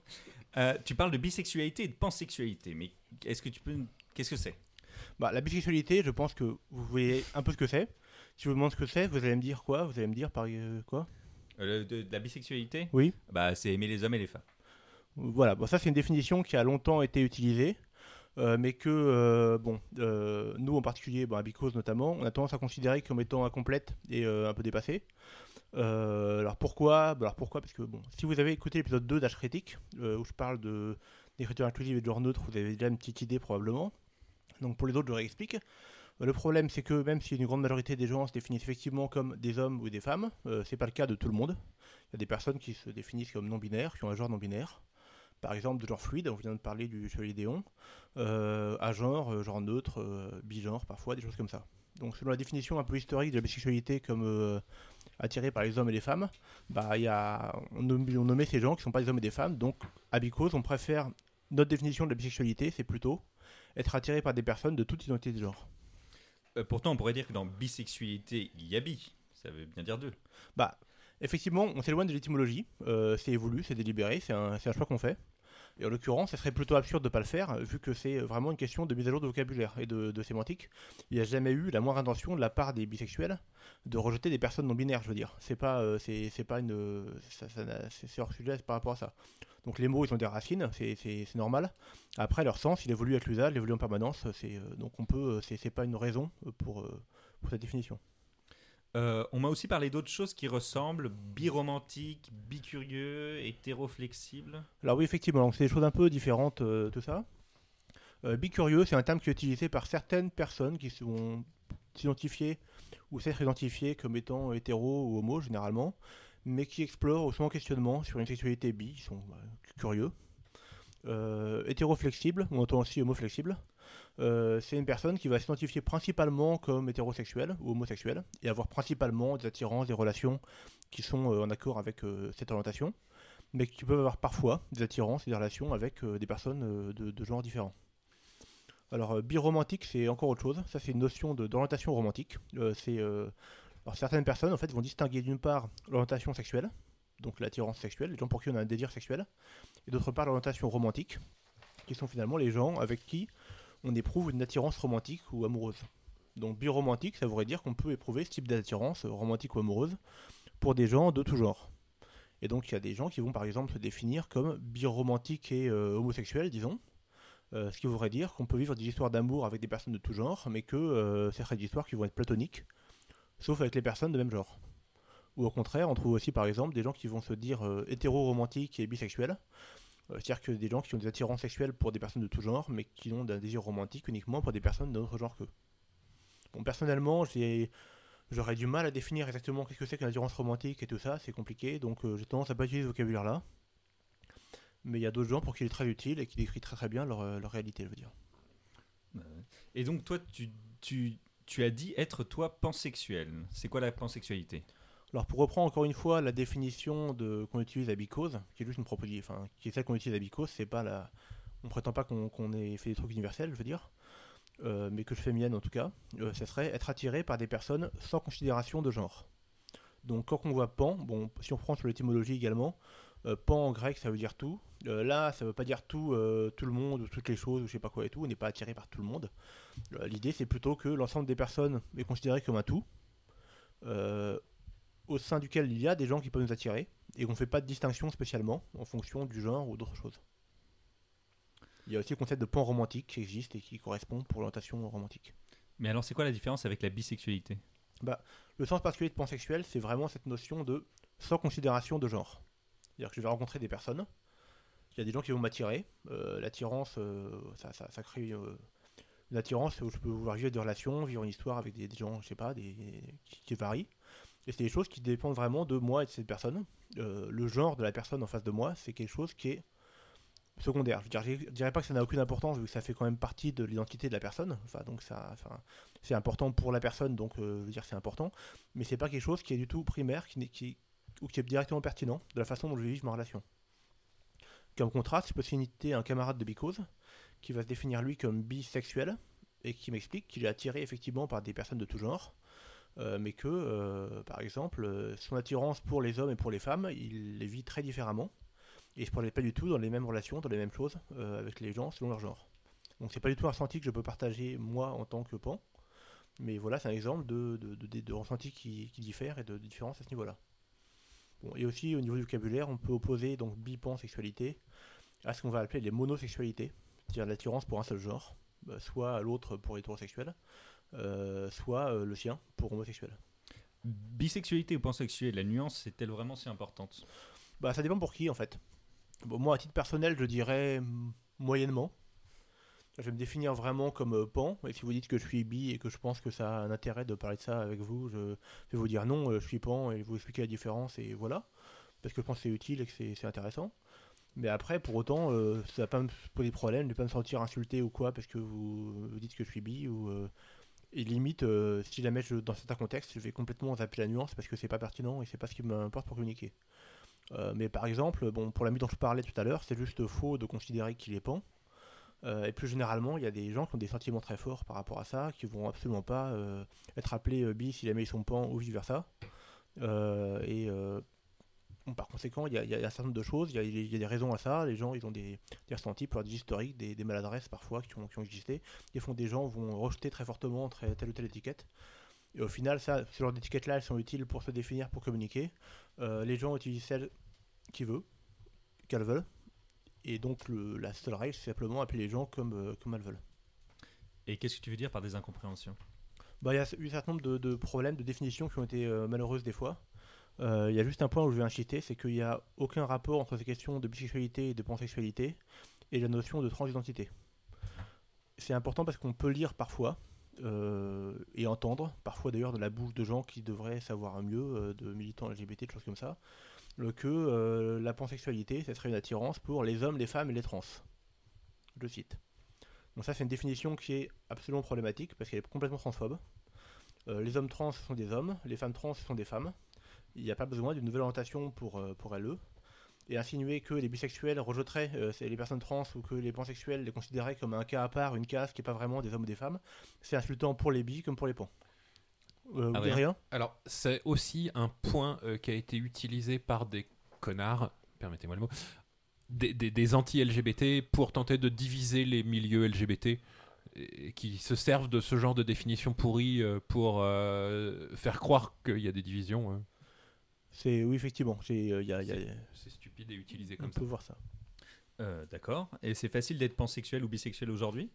Bah, c'est toujours pareil, c'est euh, c'est facile. Bon, comparé à quoi? Bon, comparé à plein d'autres contextes historiques et géographiques, j'ai bien de la chance de vivre en France au début du XXIe siècle. Mais je veux dire, même en France, au début du XXIe siècle, il y a des tas de gens qui se font rejeter, discriminer, agresser, tuer en raison de leur orientation sexuelle. Et c'est inadmissible. Et en Bico a co-organisé, euh, plus spécifiquement sur la question de la biphobie, la panphobie, une, euh, a co-organisé donc en 2017-2018 une, euh, une enquête sur la biphobie et la panphobie en partenariat avec d'autres associations LGBT+, qui sont alliées. Il y a eu plus de 3600 réponses. Alors on est toujours en train de traiter, de dépouiller, d'élaborer des rapports. Enfin, mes camarades sont en train de faire ça et elles le font très bien et c'est très chouette. Euh, mais quelques chiffres qui sortent, par exemple, euh, bon, 93% des répondants ont déjà entendu des propos biphobes qui leur étaient pas forcément adressés, mais qui a quand même conduit 66% à limiter euh, leur propre visibilité. Un tiers des gens ont déjà été rejetés par un partenaire ou un partenaire potentiel en raison de leur orientation. Et il y a 38% des gens qui confient ne pas pouvoir parler librement de leur orientation à leur famille. Et 44% qui n'en parlent pas non plus auprès du corps médical, par exemple. Oui Euh, en en- en t'écoutant parler, ça me rappelle le film Les Nuits Fauves euh, qui parlait du sida, mais où le, le personnage, dont c'était une œuvre autobiographique et aussi le réalisateur-acteur, euh, était justement bi. Et justement il y avait, c'était lié en fait à la problématique du sida où des gens en apprenant qu'il était bi euh, lors d'une relation hétérosexuelle avaient peur d'attraper le sida. Et il y avait tout ça qui se mélangeait. Et à David oui. Oui, je, je- j'en profite pour relayer euh, deux questions de, de la chatroom. Alors déjà, euh, Poisson euh, te disait que dans les euh, comme truc LGBT pour diviser, il y avait aussi pan, euh, c'est tout le monde, même les enfants et les arbres. Oui, Euh, oui, voilà, on entend Il y a ça aussi des connards. Oui. Pardon. euh, le- vocabulaire. Et euh, il y a Marc euh, qui disait qu'il avait vraiment du mal à comprendre la nuance entre bi et pan. Donc si tu peux revenir euh, peut-être rapidement là-dessus pour euh, repréciser encore un petit peu. Bah, je. Enfin. Tu oui, t'as je- répété la même chose. hein, J'ai le- du mal à expliquer davantage que ce que j'ai fait effectivement, mais c'est euh, c'est la, la nuance, c'est au niveau du, du ressenti par rapport à euh, est-ce que le, le genre de la personne en face de soi est quelque chose de euh, qui modifie qualitativement euh, la notion, la- l'attirance qu'on a par rapport aux gens. Je, je redis un peu ce que tu avais dit tout à l'heure. Est-ce que tu aimes de la même manière euh, des personnes des différents genres euh, C'est ça, on peut dire ça. Alors après, c'est c'est toujours un peu subtil parce qu'effectivement, je veux dire, quelque part, on aime toutes les personnes de façon différente, quelque part. Euh, tous, tous, quelle que soit notre, notre orientation, à mon avis. Mais je veux dire, quelque part, est-ce que, on, est-ce que le genre est quelque chose de, d'important pour la façon dont on vit cette attirance en général ou non? Je dirais. Oui, Euh, Jean. ouais, euh, moi, de ce qui me semblait avoir compris de, de ce que tu expliques, c'est aussi que quand on, avec la pansexualité, il y a une volonté étymologique au minimum de rejeter la binarité. Oui, si on veut. Bah, euh, enfin, de la binarité. Pas forcément.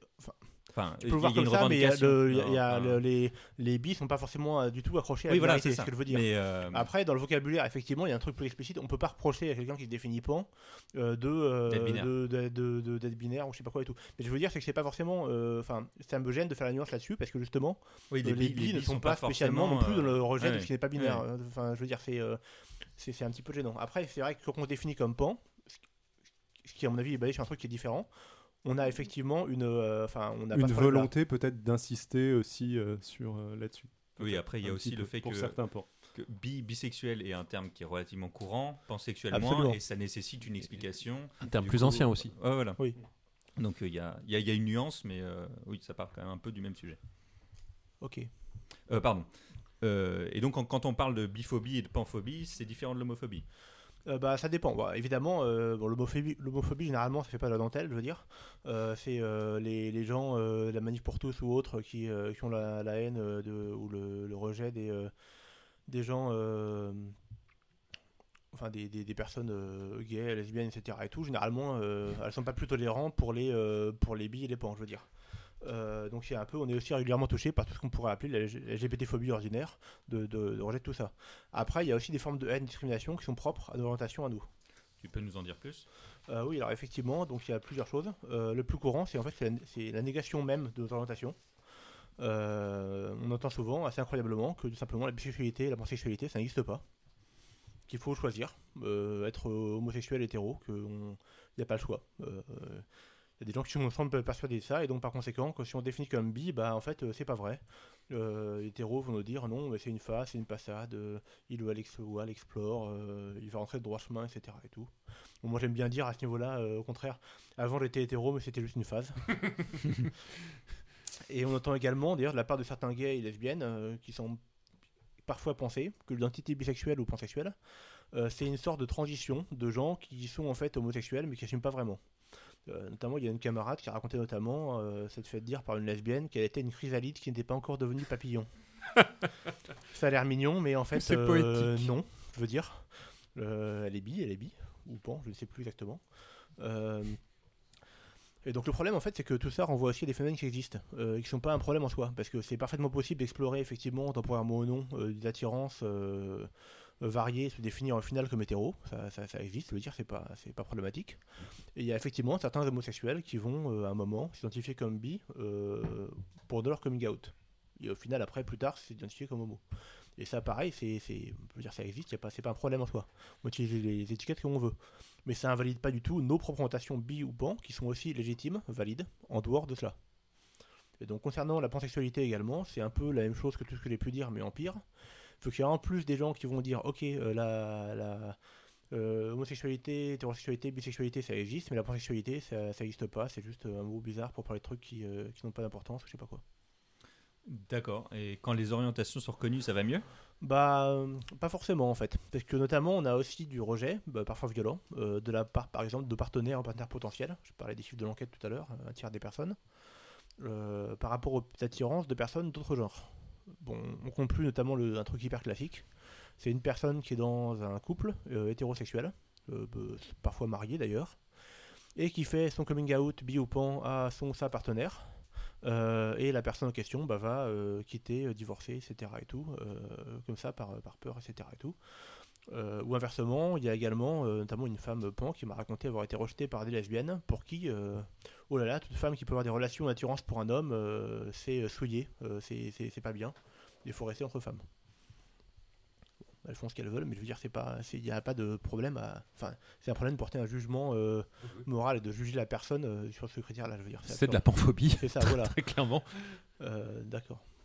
Et donc, plus, bon, plus généralement, en fait, tout ça, ça montre que la. que la- en fait, les, les et les pans ont souvent une sale réputation auprès de beaucoup de gens hétérosexuels, homosexuels, euh, parce que considérés comme étant obsédés, volages, euh, pas fiables, ce qu'on veut, des trucs comme ça et tout.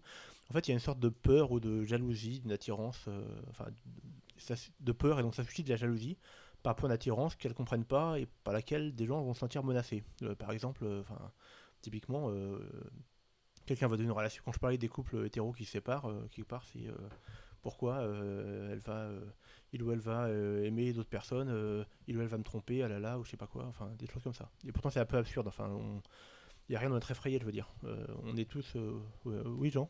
Oui, donc ça, ça a participé aussi de l'homophobie liée au risque du sida qui a été Ouais, c'est ça, particulièrement C'est parfaitement ce que tu disais attaché tout à l'homosexualité, pas forcément. C'est rattaché à ça. Il y a la peur du sida aussi par rapport à ça.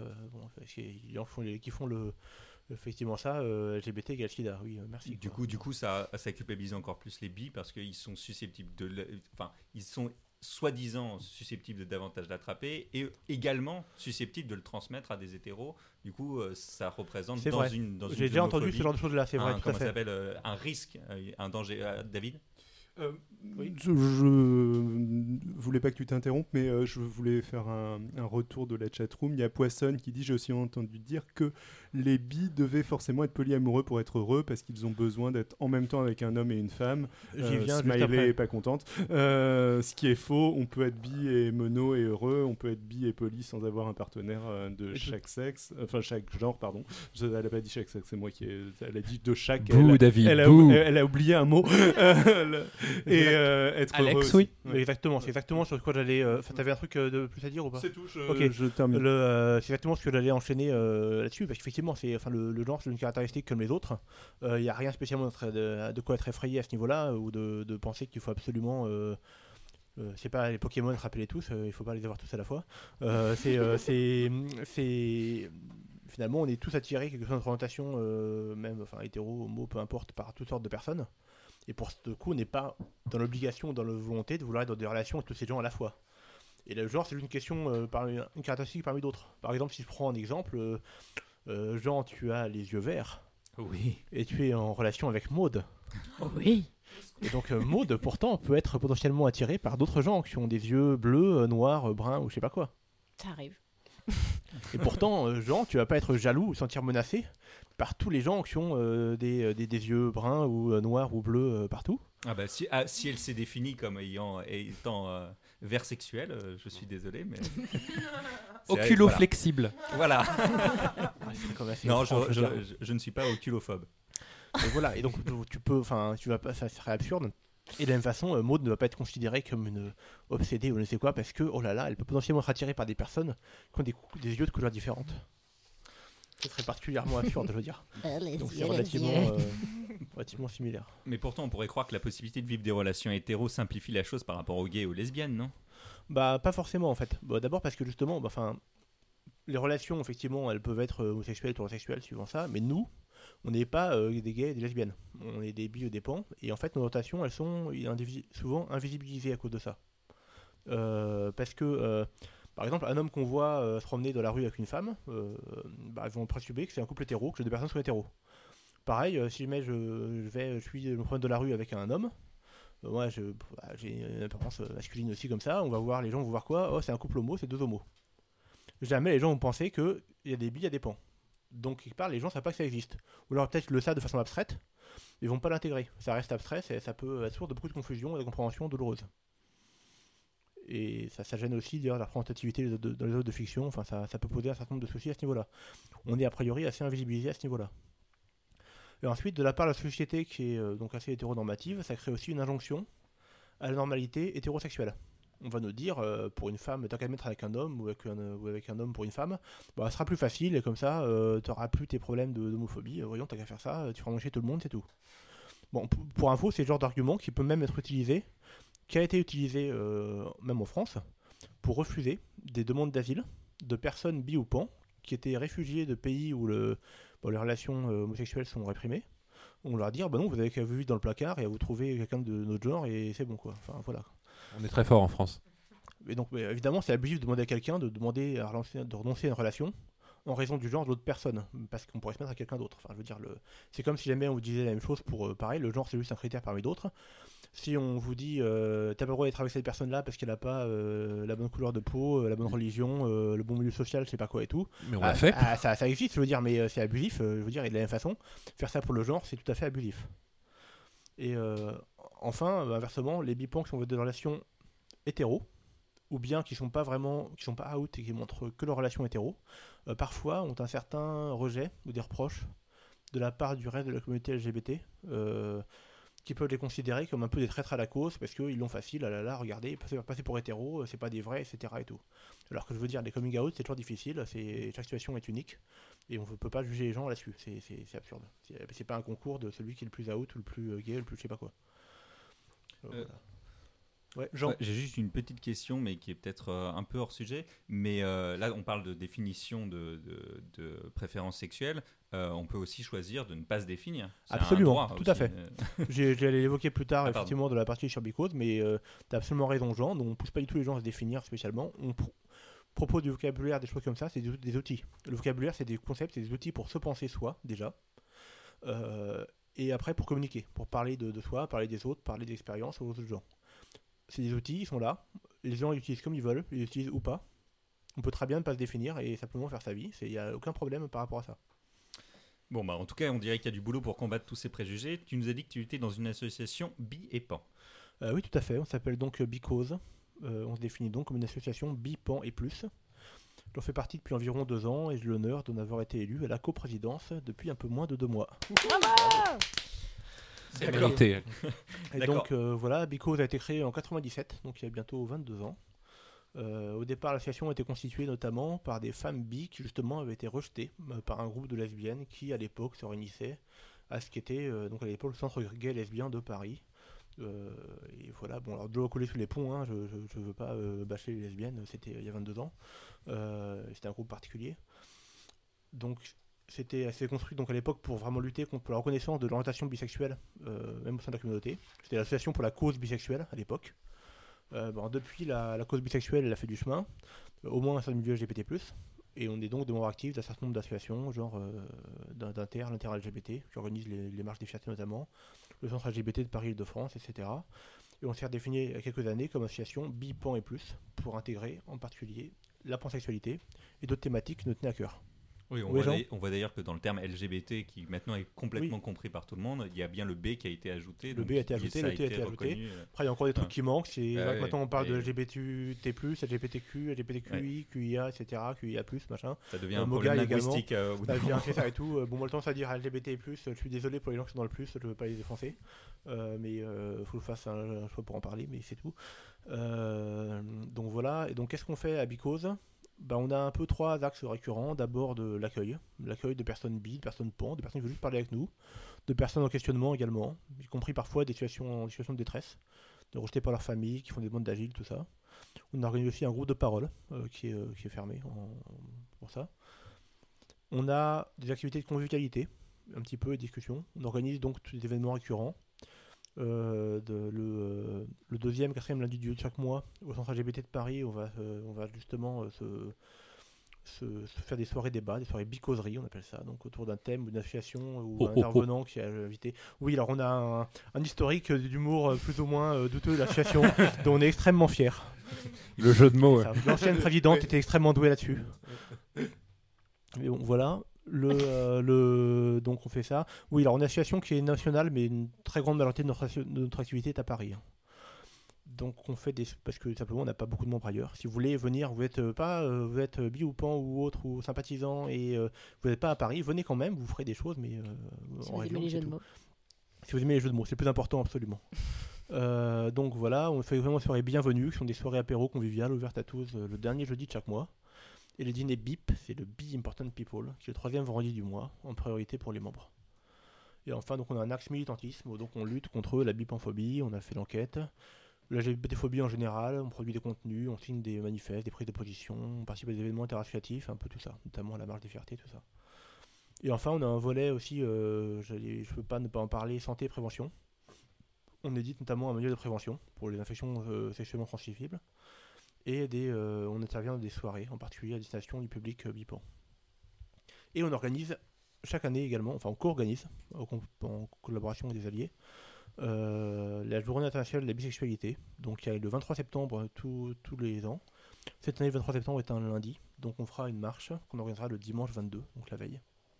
Euh, donc voilà, vous êtes tous les bienvenus si vous voulez défiler avec nous. Alors, allez, Bah, une- avec, euh, avec plaisir. Avec Euh, grande j'ai- joie. J'ai j'ai a priori relayé euh, tout ce qu'il y avait à relayer dans, le, dans la chatroom. Il y a eu pas mal d'autres euh, réactions, mais c'était, elles étaient vraiment euh, circonstancielles. Elles venaient compléter ton propos du moment. C'est, euh, ça n'a pas de sens de te les, de te les relayer maintenant. Mais c'était très cool en tout cas. Et, euh, C'est pas tout à fait fini. hein. Ah, euh, Tu donnais là cette impression tu- alors l'association Bipan et plus, euh, ça veut dire quoi le plus? On a un petit peu parlé avant, mais euh, Alors ça veut dire euh, oui, un- pas oui, enfin. vas-y, vraiment. vas-y, vas-y, développe. Ça veut dire que enfin, notre cœur de métier, c'est vraiment la bisexualité, la pansexualité, effectivement. Euh, mais il y a d'autres choses qu'on a rajoutées, qui, enfin, d'autres thématiques qu'on va aborder qui, euh, qui leur répondent et euh, qu'on a voulu un peu prendre en compte, notamment tout ce qui est sur les autres non-monosexualités. Par exemple, on va, on va soutenir des gens qui sont concernés par la sexualité. La sexualité, c'est simplement, je reprends pour le coup la définition d'une d'une association spécialisée, AVNFR, euh, le fait de ne pas ressentir d'attirance sexuelle pour autrui. Donc c'est pas on est euh, c'est pas de la bi ou de la pansexualité, mais on est de la non monosexualité. Euh, donc c'est la sexualité, ça approche problématique de rejet. C'est très souvent euh, confondu avec le célibat, qui est une, situation relationnelle qui est choisie ou non, mais qui n'a rien à voir. Ou bien c'est pathologisé. Les aces sont vus que les, oui, les c'est les asexuels. Ils ont un surnom cool. Euh, ils sont vus comme malades euh, ou je sais pas ouais, quoi parce qu'il y a cool, tellement ouais. une norme euh, il y a tellement une norme comme quoi euh, l'attirance sexuelle est euh, obligatoire plus ou moins qu'on considère que c'est pas normal alors que c'est bon il, euh, il elle vaut très bien merci pour, euh, pour elle Ah bah, en- en- on va remercier en France l'influence géniale de la psychanalyse euh, qui te. Qui, euh, France. comment on dit Non, c'est surtout en France, malheureusement. ah oui non mais pour le- oui, c'est- oui principalement France, en et en France. Autriche euh, que ça a fait le plus de mal. Belgique, un petit peu aussi. Belgique, Oui, un peu toute la région autour de chez nous aussi, mais mais c'est ça mais enfin bon, non, pour la psychanalyse les, euh, les, les bi les pans sont des dangereux pervers ou je sais pas quoi aussi je crois et, Enfin, et bon. les asexuels sont juste des traumatisés qui ont sûrement été violés à 3 ans. Ah, sûrement voyons ils n'ont pas trouvé la bonne personne haha, oui enfin voilà vous voyez genre de parce que de toute ça, façon, l'hétérosexualité est la seule chose qui existe. Donc bref, donc il y a les, les gens souffrent de, de l'injonction générale euh, au sexe comme ça. Il y a aussi des personnes aromantiques qui n'ont pas de désir romantique. Et pareil, aussi se stigmatiser, c'est toujours pareil. Là, c'est euh, ah nana, t'as pas trouvé la bonne personne, gna gna gna. Non, c'est bon, ça va. Euh, elles n'ont pas d'attirance romantique, elles n'ont pas d'attirance romantique, ça va très bien, n'y a pas de problème. Et donc maintenant, c'est des thématiques qui ont leur propre association militante, donc ils sont euh, AVNFR pour la sexualité et Arrobas pour le, romantisme. Euh, et puis bon, on est également concerné par tout ce qui est un petit peu euh, non-binarité de genre. Ça fait un peu écho à une définition de Biepan qui revendique une sorte de non-binarité dans l'attachement sexuel. On n'a pas à choisir entre hétéro et homo, je sais pas quoi, il y a d'autres choses qui existent. Bah, il n'y a pas euh, les hommes et les femmes, il y a d'autres choses qui existent également. C'est pas la même problématique, mais ça fait écho. Euh, donc c'est des sujets qui sont bien distincts, mais ils se répondent et c'est des sujets qu'on connaît assez bien. On a pas mal de membres euh, concernés également. Et plus généralement, on est assez alliés d'ailleurs de, pas mal de luttes sur la transidentité en général. Pareil, on a pas mal de membres concernés. On est, on est assez, on connaît bien comme ça. Ok, autre chose à ajouter euh, par rapport à Bicose Bah juste, si vous êtes concerné en questionnement ou n'importe quoi, ou juste curieux, vous voulez dire bonjour ou allié, euh, venez. Euh, on a, on mord on fait des événements qui sont sympas. Moi, j'ai rejoint Bicose il y a deux ans, j'étais en questionnement, je ne connaissais absolument rien au milieu LGBT parisien, et j'y suis resté parce que j'ai trouvé une ambiance des gens, une chaleur que j'ai beaucoup aimé et qui m'a vraiment aidé à un moment. Et maintenant, c'est ce que j'essaie de rendre, de rendre comme ça. C'est principalement, on a donc des membres euh, de toute orientation, vraiment. En majorité billets mais on a des membres qui se définissent comme homo, des membres qui se définissent comme hétéro, des membres qui se définissent pas également, comme disaient gens. Euh, et donc il a pas, c'est pas le, club des, billes et des pans et il faut montrer sa carte de, de queer pour rentrer, c'est vraiment ouvert à tous et à tous. Donc voilà, je ne dis pas à venir à l'événement, nous contacter, je mettrai tous les liens sur le site. David Et voilà. Oui, David Euh, Colin, qui est euh, aussi Ouais. membre de euh, la je fait. crois, euh, rajoutait au niveau du sens du plus euh, qu'il y a 10 ans, quand la SOS a été créée, la transsexualité n'était pas connue et que la Transidentité. la transidentité, bah, pour le coup, je- a dit transsexualité, le- le- n'était pas connue et que le, la SOS veut euh, laisser la place à un courant proche qui sera connu dans les futures années. Le- Ok. Euh, et euh, euh, Poisson et Marc euh, parlaient de l'Argentine aussi comme euh, pays. euh, oui, l'Argentine et la Corée du Sud, moi aussi, pour la psychanalyse. Ouais, euh, voilà. Mais je sais pas si c'est vrai ou pas, j'en sais rien. La psychanalyse est partout. C'est compliqué. Enfin, je ferai un sujet là-dessus. En fait, j'avais envie. Ah, super. Euh, tu voulais peut-être revenir sur la définition de, de la bisexualité pansexualité Euh, ah oui, rapidement, je vais oui, effectivement, je vais donner des définitions. Euh, c'est pas normatif. On définit pas, on va pas dire à bicose, non, la bisexualité, pansexualité, c'est ça, c'est ça, c'est pas autre chose. euh, faut utiliser ça si on met des, méchants. Euh, non, c'est des outils qu'on propose, qui correspondent à la réalité, ils sont utiles pour nos, membres, pour nous, pour notre discours. On n'a pas le monopole de- des termes bisexuels, pansexuels. vous les utilisez comme vous voulez, vous n'utilisez pas si vous avez envie. C'est simplement un- des outils euh, conceptuels, euh, militants, identités qu'on propose. Est-ce qu'il y a encore des questions? J'ai pas l'impression. Eh bien, merci, merci beaucoup, euh, Alex. Euh, Je et t'en prie, je t'en prie, Jean. merci. Euh, et pour la dernière chronique de cette émission, je me tourne vers David qui va nous parler science. Va-t-il lancer la musique? Tout à fait.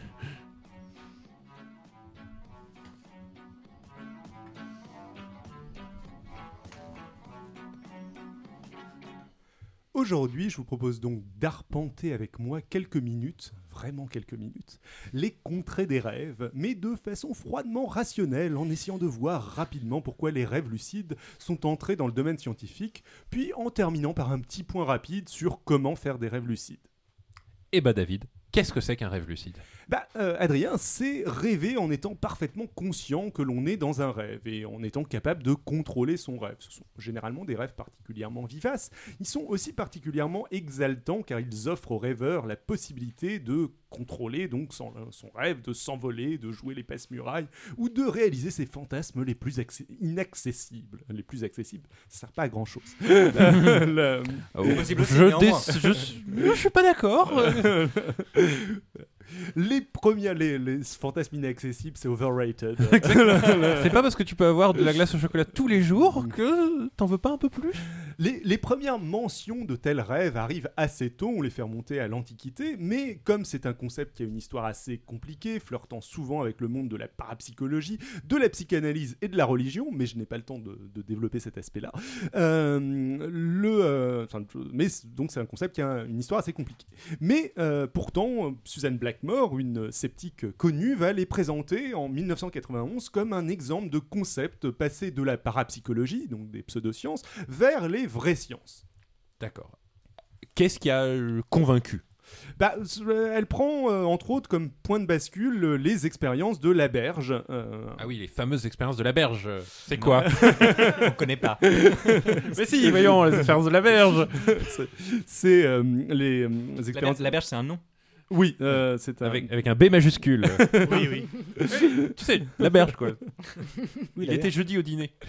Ok, bah, l'enjeu de ces expériences était de trouver comment euh, faire un, comment un rêveur lucide pouvait prouver qu'il était bel et bien en train de faire un rêve lucide et euh, pour ça la berge a entrepris de communiquer avec les rêveurs lucides pendant qu'ils étaient en train de rêver. Ah oui, J'ai vu des films d'horreur comme ça. Et lui faisait comment? Et un très mauvais film qui s'appelle Inception, mais on, va- on reviendra là-dessus.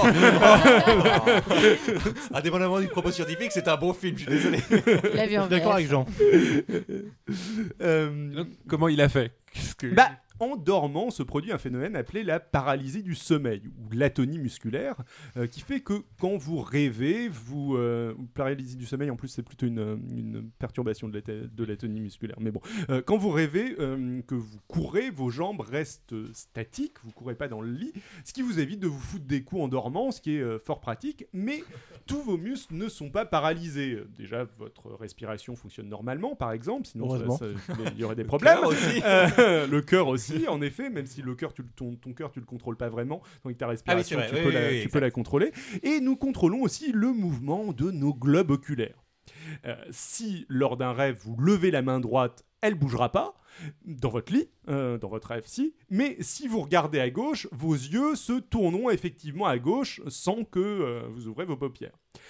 Un protocole fut donc mis en place pour utiliser ce phénomène. Les rêveurs devaient prouver leur lucidité en ayant un mouvement des yeux particulier, une sorte de code morse, euh, tandis que d'autres appareils s'ass- s'assuraient de vérifier que les normeurs suivaient les phases naturelles du sommeil. La Berge a enregistré les mouvements des yeux de 5 dormeurs au cours de 30 nuits de sommeil, où ceux-ci ont déclaré avoir fait un rêve lucide et avoir effectué le signal convenu.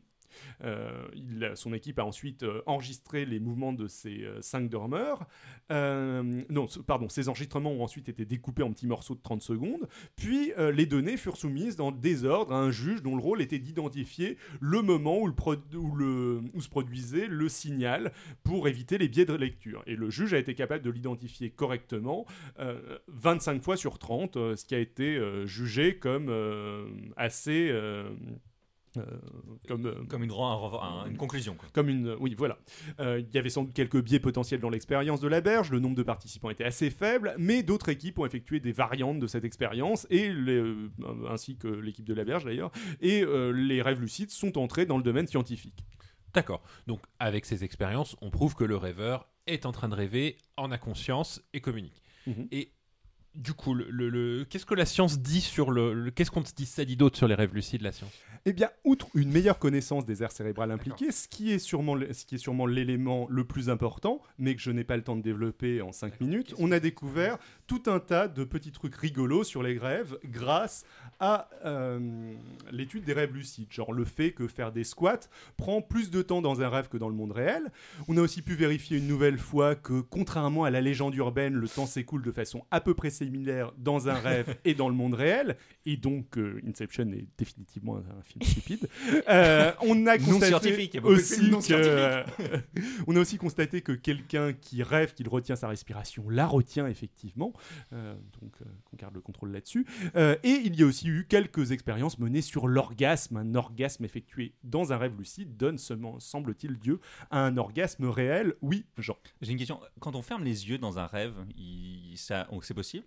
Bah, tes paupières euh, sont déjà fermées, donc Oui, mais euh, on voit plus rien. Est-ce que eh, j'arrive pas à moi, moi avoir un souvenir Euh, Mais, t'as alors, bonne- la- la- bonne la- question. Est-ce qu'on cligne des yeux dans un rêve? Alors, je, on cligne pas des yeux dans un rêve dans la mesure où tes, tes paupières, euh, tes paupières sont fermées. Après, t'as je des, mouvements des yeux. Oui, Alex. Euh, Non, je crois Alex. qu'il y a- je me demande s'il n'y a pas un test de réalité ou un truc comme ça sur les, euh, sur les yeux fermés justement ou sur le fermer les yeux. Je plus. Moi, Alors, c'est je, sais que ça, je vais revenir là-dessus un peu plus tard, mais il y a un test de réalité sur la lumière. Il me semble pas qu'il y en ait sur les euh, sur le, la fermeture des paupières, mais je, l'ai peut-être. euh, euh, De manière anecdotique, donc non scientifique, je peux dire que ça m'est arrivé de fermer des yeux dans des rêves et de continuer à voir. Donc, mais ce ne serait pas un Ah oui, bon. d'accord. euh, ok. ce ne serait pas un bon test de réalité de toute façon. Ça t'a pas réveillé quoi.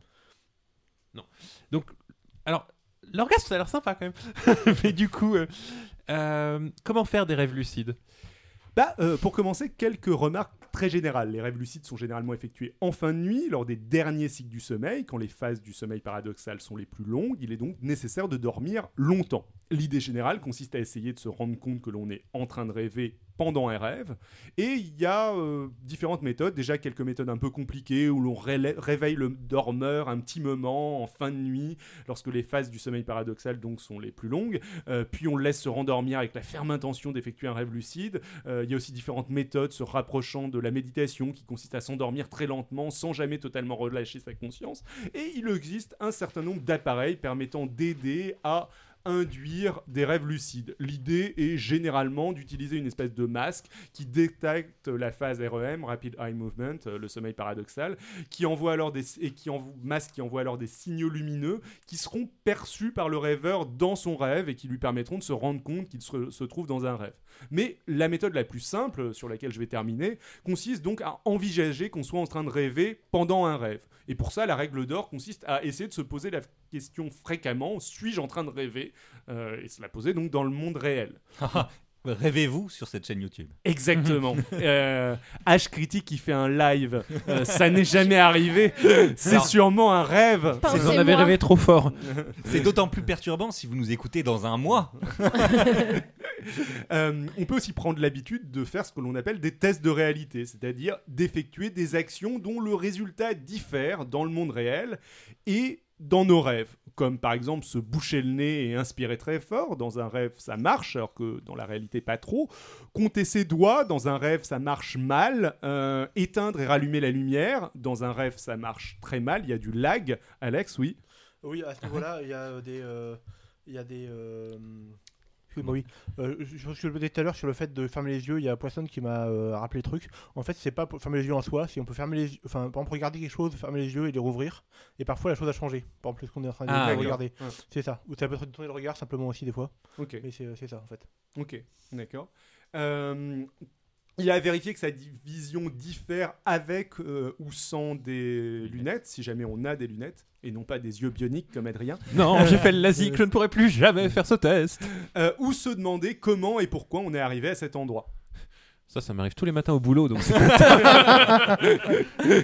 Voilà, bah, alors, Adrien, euh, on voulait te parler de ça, tu n'as pas de travail. euh, tout s'explique. euh, Pourquoi on me demande de sortir tout le temps? Euh, euh, voilà. Et d'ailleurs, euh, qui êtes-vous et comment est-ce que je suis euh, arrivé dans ce podcast Euh, je- je- C'est toi qui David. tu- On est chez toi. Alex, ouais. Oui, je peux juste euh, re- relayer un témoignage de Marc qui euh, parle pas mal sur le chat YouTube. Mhm. Euh, Marc nous dit que ça fait 10 ans qu'il fait des rêves lucides, lui. Mhm. Et que euh, en fait, il a développé ça en luttant contre des cauchemars récurrents terribles qu'il faisait. Mhm. et que simplement qu'il a appris au bout d'un moment à euh, en fait à identifier enfin à, à trouver moyen de se réveiller pendant ses cauchemars euh, justement en euh, dans ce cauchemar en fait en fermant les yeux quelques secondes en le rouvrant très rapidement ce qui le réveillait en principe donc à apprendre ça à atteindre la lucidité à se rendre compte que c'est un cauchemar et à, à l'arrêter à se réveiller ce qui lui évitait de subir la fin du cauchemar qui était traumatisante Mhm. Euh, que des fois ça ratait bah, notamment il se réveille et puis en fait il- c'est un faux réveil Mhm. il était encore en train de réveiller il se réveillait de son lit et paf il se fait trancher la gorge C'est insupportable ça. voilà. Et que. Et que donc, euh, voilà, il a commencé comme ça, et par la suite, il a appris également à contrôler, à modifier son rêve, euh, des choses comme ça. Maude Euh, Juste, c'est- euh, c'est pas depuis 10 ans qu'il fait des rêves lucides, mais depuis qu'il a 10 ans. Ah, depuis qu'il a Ah. 10 ans, d'accord, ok. Et là, il vient de rajouter qu'il a fini par éliminer tous ses cauchemars vers ses 15-16 ans. Ah oui, effectivement. Bravo. Je viens de voir ça, c'est cool. Bravo, Marc ouais, non, c'est. C'est merveilleux le Je live. te donnerai une médaille en rêve. Eh bien voilà, bah, c'est la fin du, euh, du dossier. Si jamais vous voulez en savoir plus, j'avais fait un dossier un petit peu plus conséquent sur le sujet pour Podcast Science et je préparerai sans doute une vidéo sur le sujet dans quelques mois sur cette chaîne YouTube. euh, Si, euh, Merci David. écoutez, euh, Tout est connecté. en ce tout est moment. connecté. dans le live. Ben, merci beaucoup, David. Mais bien de rien. Et sans transition, euh, je vais vous donner quelques nouvelles de notre communauté. Alors, euh, déjà, les gens qui sont actuellement en train de nous écouter, merci beaucoup d'avoir participé. Enfin, c'est pas tout à fait fini. Euh, et on tenait à faire des coucous à nos auditeurs qui sont passés nous écrire quelques bafouilles sur le Discord. Donc, merci à ceux dont je vais peut-être écorcher la prononciation. Donc, merci à Eltaniel, Lucas Panda, Yumi, Poisson, Renette, Sinoc, Pomme Alexandre, qui n'est pas Alexandre, Euh, Alexandre, c'est Colline, sur le chat. Colline, eh ben, bonjour. Euh, donc, qui nous y ont rejoints, ainsi que nos anciens invités Marc et Debo pour parler en vrac et selon les jours. Alors, on a parlé de visages générés par les GAN, de jeux de société, d'écriture inclusive, de cannes de combat, de Star Wars, d'animaux mignons, de jeux de rôle, d'apocalypse dans les nanars, de Larry Croft, ça vaut le détour, et des représentations de genre dans la pop culture, de Steven Universe, d'IRC et de Usenet, de cartes graphiques, de voix non genrées et de bullet journal, entre autres sujets. Et euh, je pense que t'en as sûrement oublié quelques-uns. Cette liste n'est pas assez précise, Jean. Ah, Je Euh, n'oublie pas le débat qui est actuellement en cours sur les financements participatifs.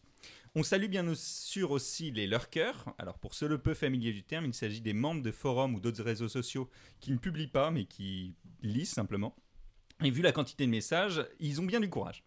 Bref, si vous voulez rejoindre cette fine équipe et participer à des conversations aussi divertissantes qu'enrichissantes, le lien vers le Discord est disponible sur notre site hcritique.fr. Et je fais une petite parenthèse personnelle. À ce sujet, j'ai récemment appris que nous étions référencés sans les www que je m'échinais scrupuleusement à prononcer bien lourdement à chaque épisode. Et cette invisibilisation du World Wide Web, la toile de la taille du monde, vu qu'on est dans un épisode de traduction, blesse profondément mon petit cœur sensible. J'en profite pour dire que le World Wide Web a 30 ans cette semaine. Oui, Oh. Donc merci c'est d'autant plus une bonne, Berners-Lee. une bonne raison de ne pas l'invisibiliser, je suis d'accord. Voilà. Et puis moi, je rajoute un, un gros merci à tous ceux qui nous ont écoutés en live. Alors je cite en vrac euh, Poisson, Marc, Rémi de Star Trek pour les nuls, euh, Mister Nose, euh, Colline, euh, Gabriel, brièvement. Euh, Pardon, je- je- Gabriel, brièvement. Gabriel, euh, Fan, euh, Megan. Elodie, euh, euh, et, euh, euh, tch, tch, tch, et je- voilà, je dois en oublier un quelques. de, un nombre de gens Ouais, innombrables. voilà, euh, donc euh, plein Évidemment. de gens. Ceux qu'on estime le plus, El c'est ceux qu'on n'a pas cités. Euh, voilà. Exactement. Mais ils sont dans notre cœur. Euh, Voilà. Et pour terminer, on passe donc au rapide coup de cœur. Alors, on va commencer par Maude, je crois. Un rapide coup de cœur.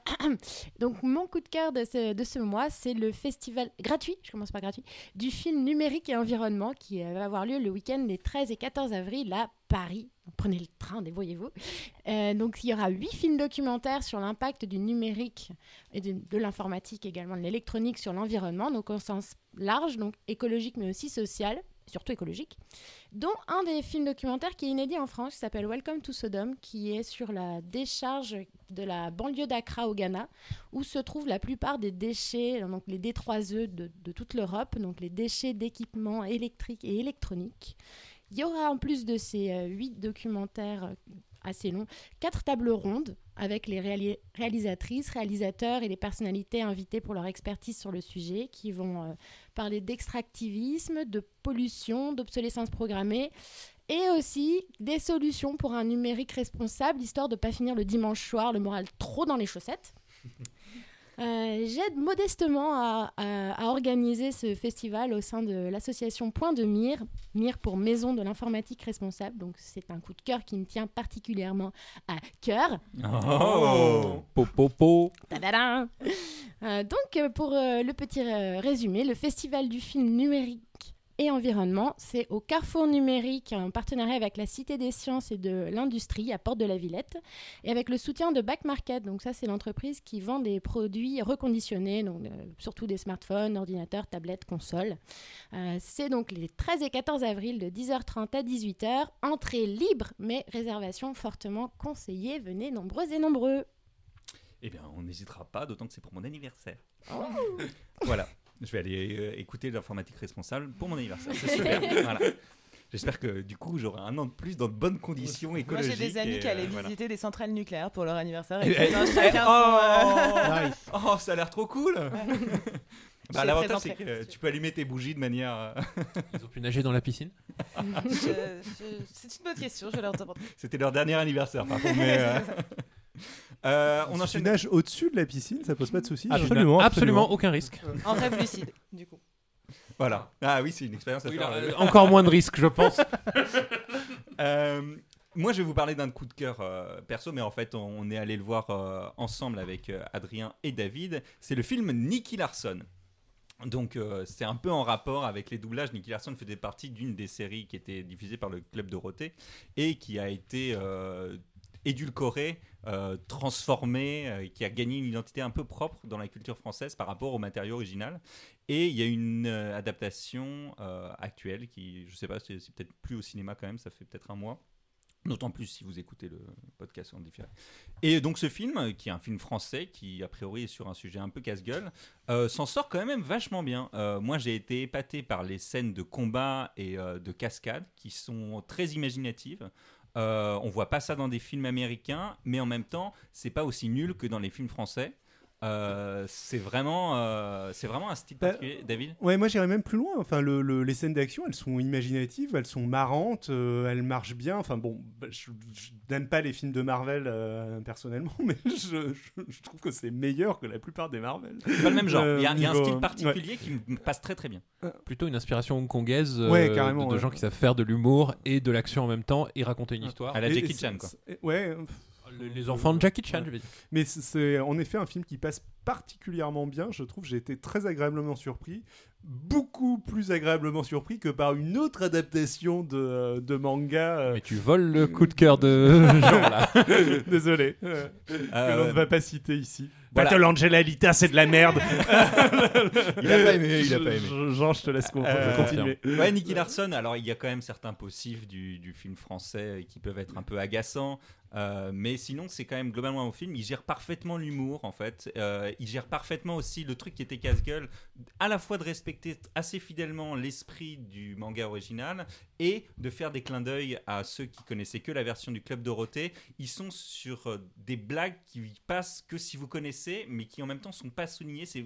J'ai trouvé ça vraiment très, très, très, Très talentueux, intelligent, en fait, ouais, très ouais. intelligent dans la manière de faire, alors que globalement, c'est une histoire débile. hein. Oui, c'est clair. ouais. Donc euh, il y a, il y a- y a ces contrastes qui font que c'est vraiment bien. intéressant. Ouais, c'est clair. Euh, et j'ai trouvé des acteurs plutôt, euh, enfin, j'ai trouvé certains acteurs bons, euh, d'autres où ils ont réussi à amoindrir les acteurs qui étaient vraiment mauvais. Encore une fois avec euh, avec talent. On sait pas mal. C'est enfin voilà, ça reste un film français, c'est pas à voir absolument, mais voilà. On.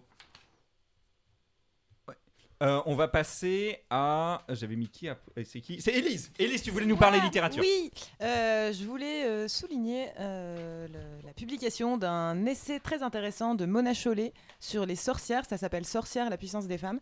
Et c'est un essai où elle revient, où elle analyse en fait la place des femmes dans la société par le prisme de l'image de la sorcière. Donc depuis, euh, avec beaucoup de références historiques, mais jusqu'à jusqu'à maintenant.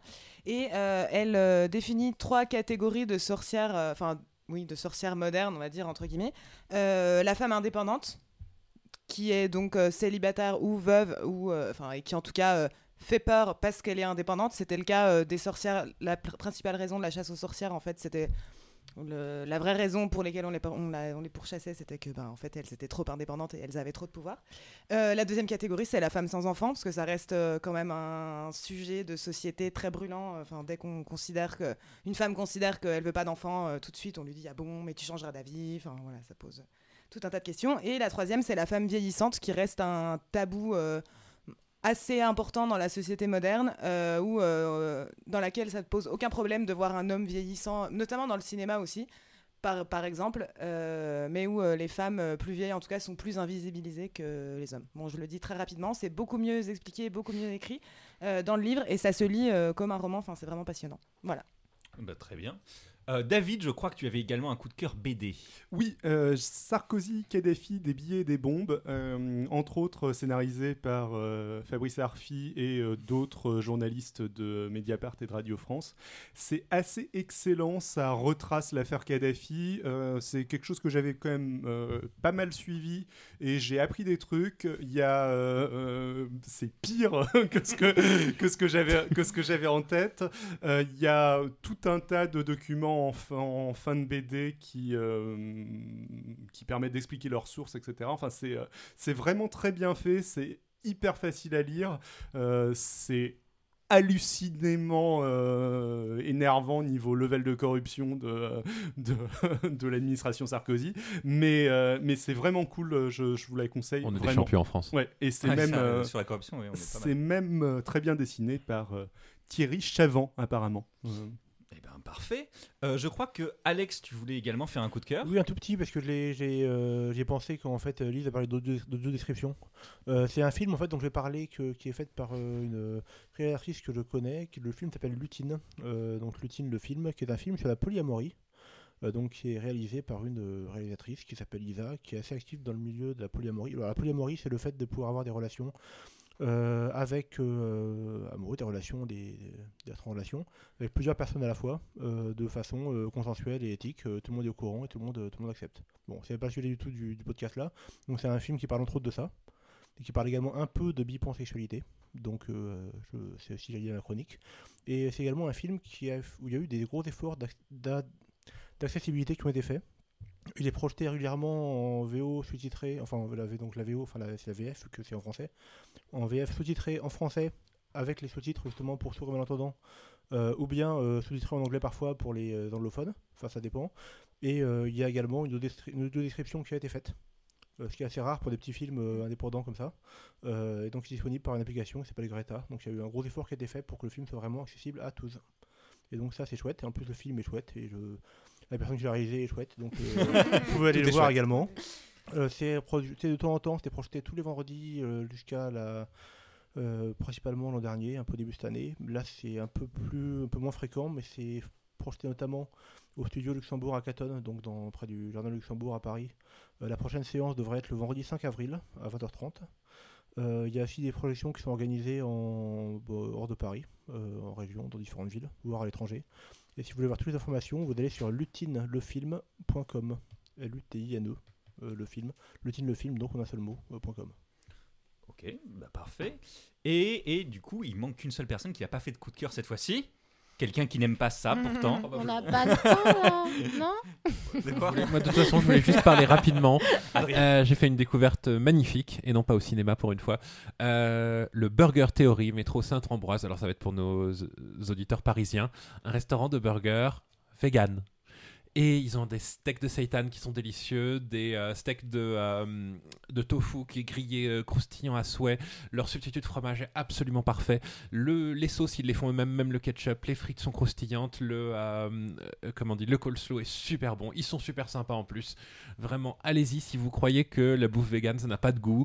Euh, bah alors là, le Burger Theory vous fera changer la vie. C'est horrible de parler de ça à un moment où on a hyper faim quand même. C'est- pas faux.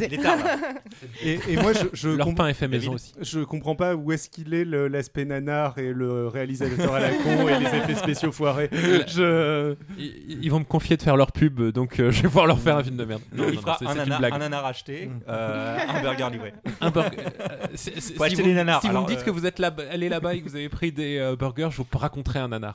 Ouh, ouh. Oui, Maud. Mode Du coup, juste pensez à réserver si vous voulez y aller après, en- entre les deux journées du festival du film, pendant que vous réservez votre week-end à Paris, parce que le, le restaurant va être plein là, parce que vous êtes tellement nombreux à nous écouter. C'est sans réservation, malheureusement. C'est- Ah. C'est un fast-food. Et c'est ainsi que se Il termine le premier live épisode d'H Critique.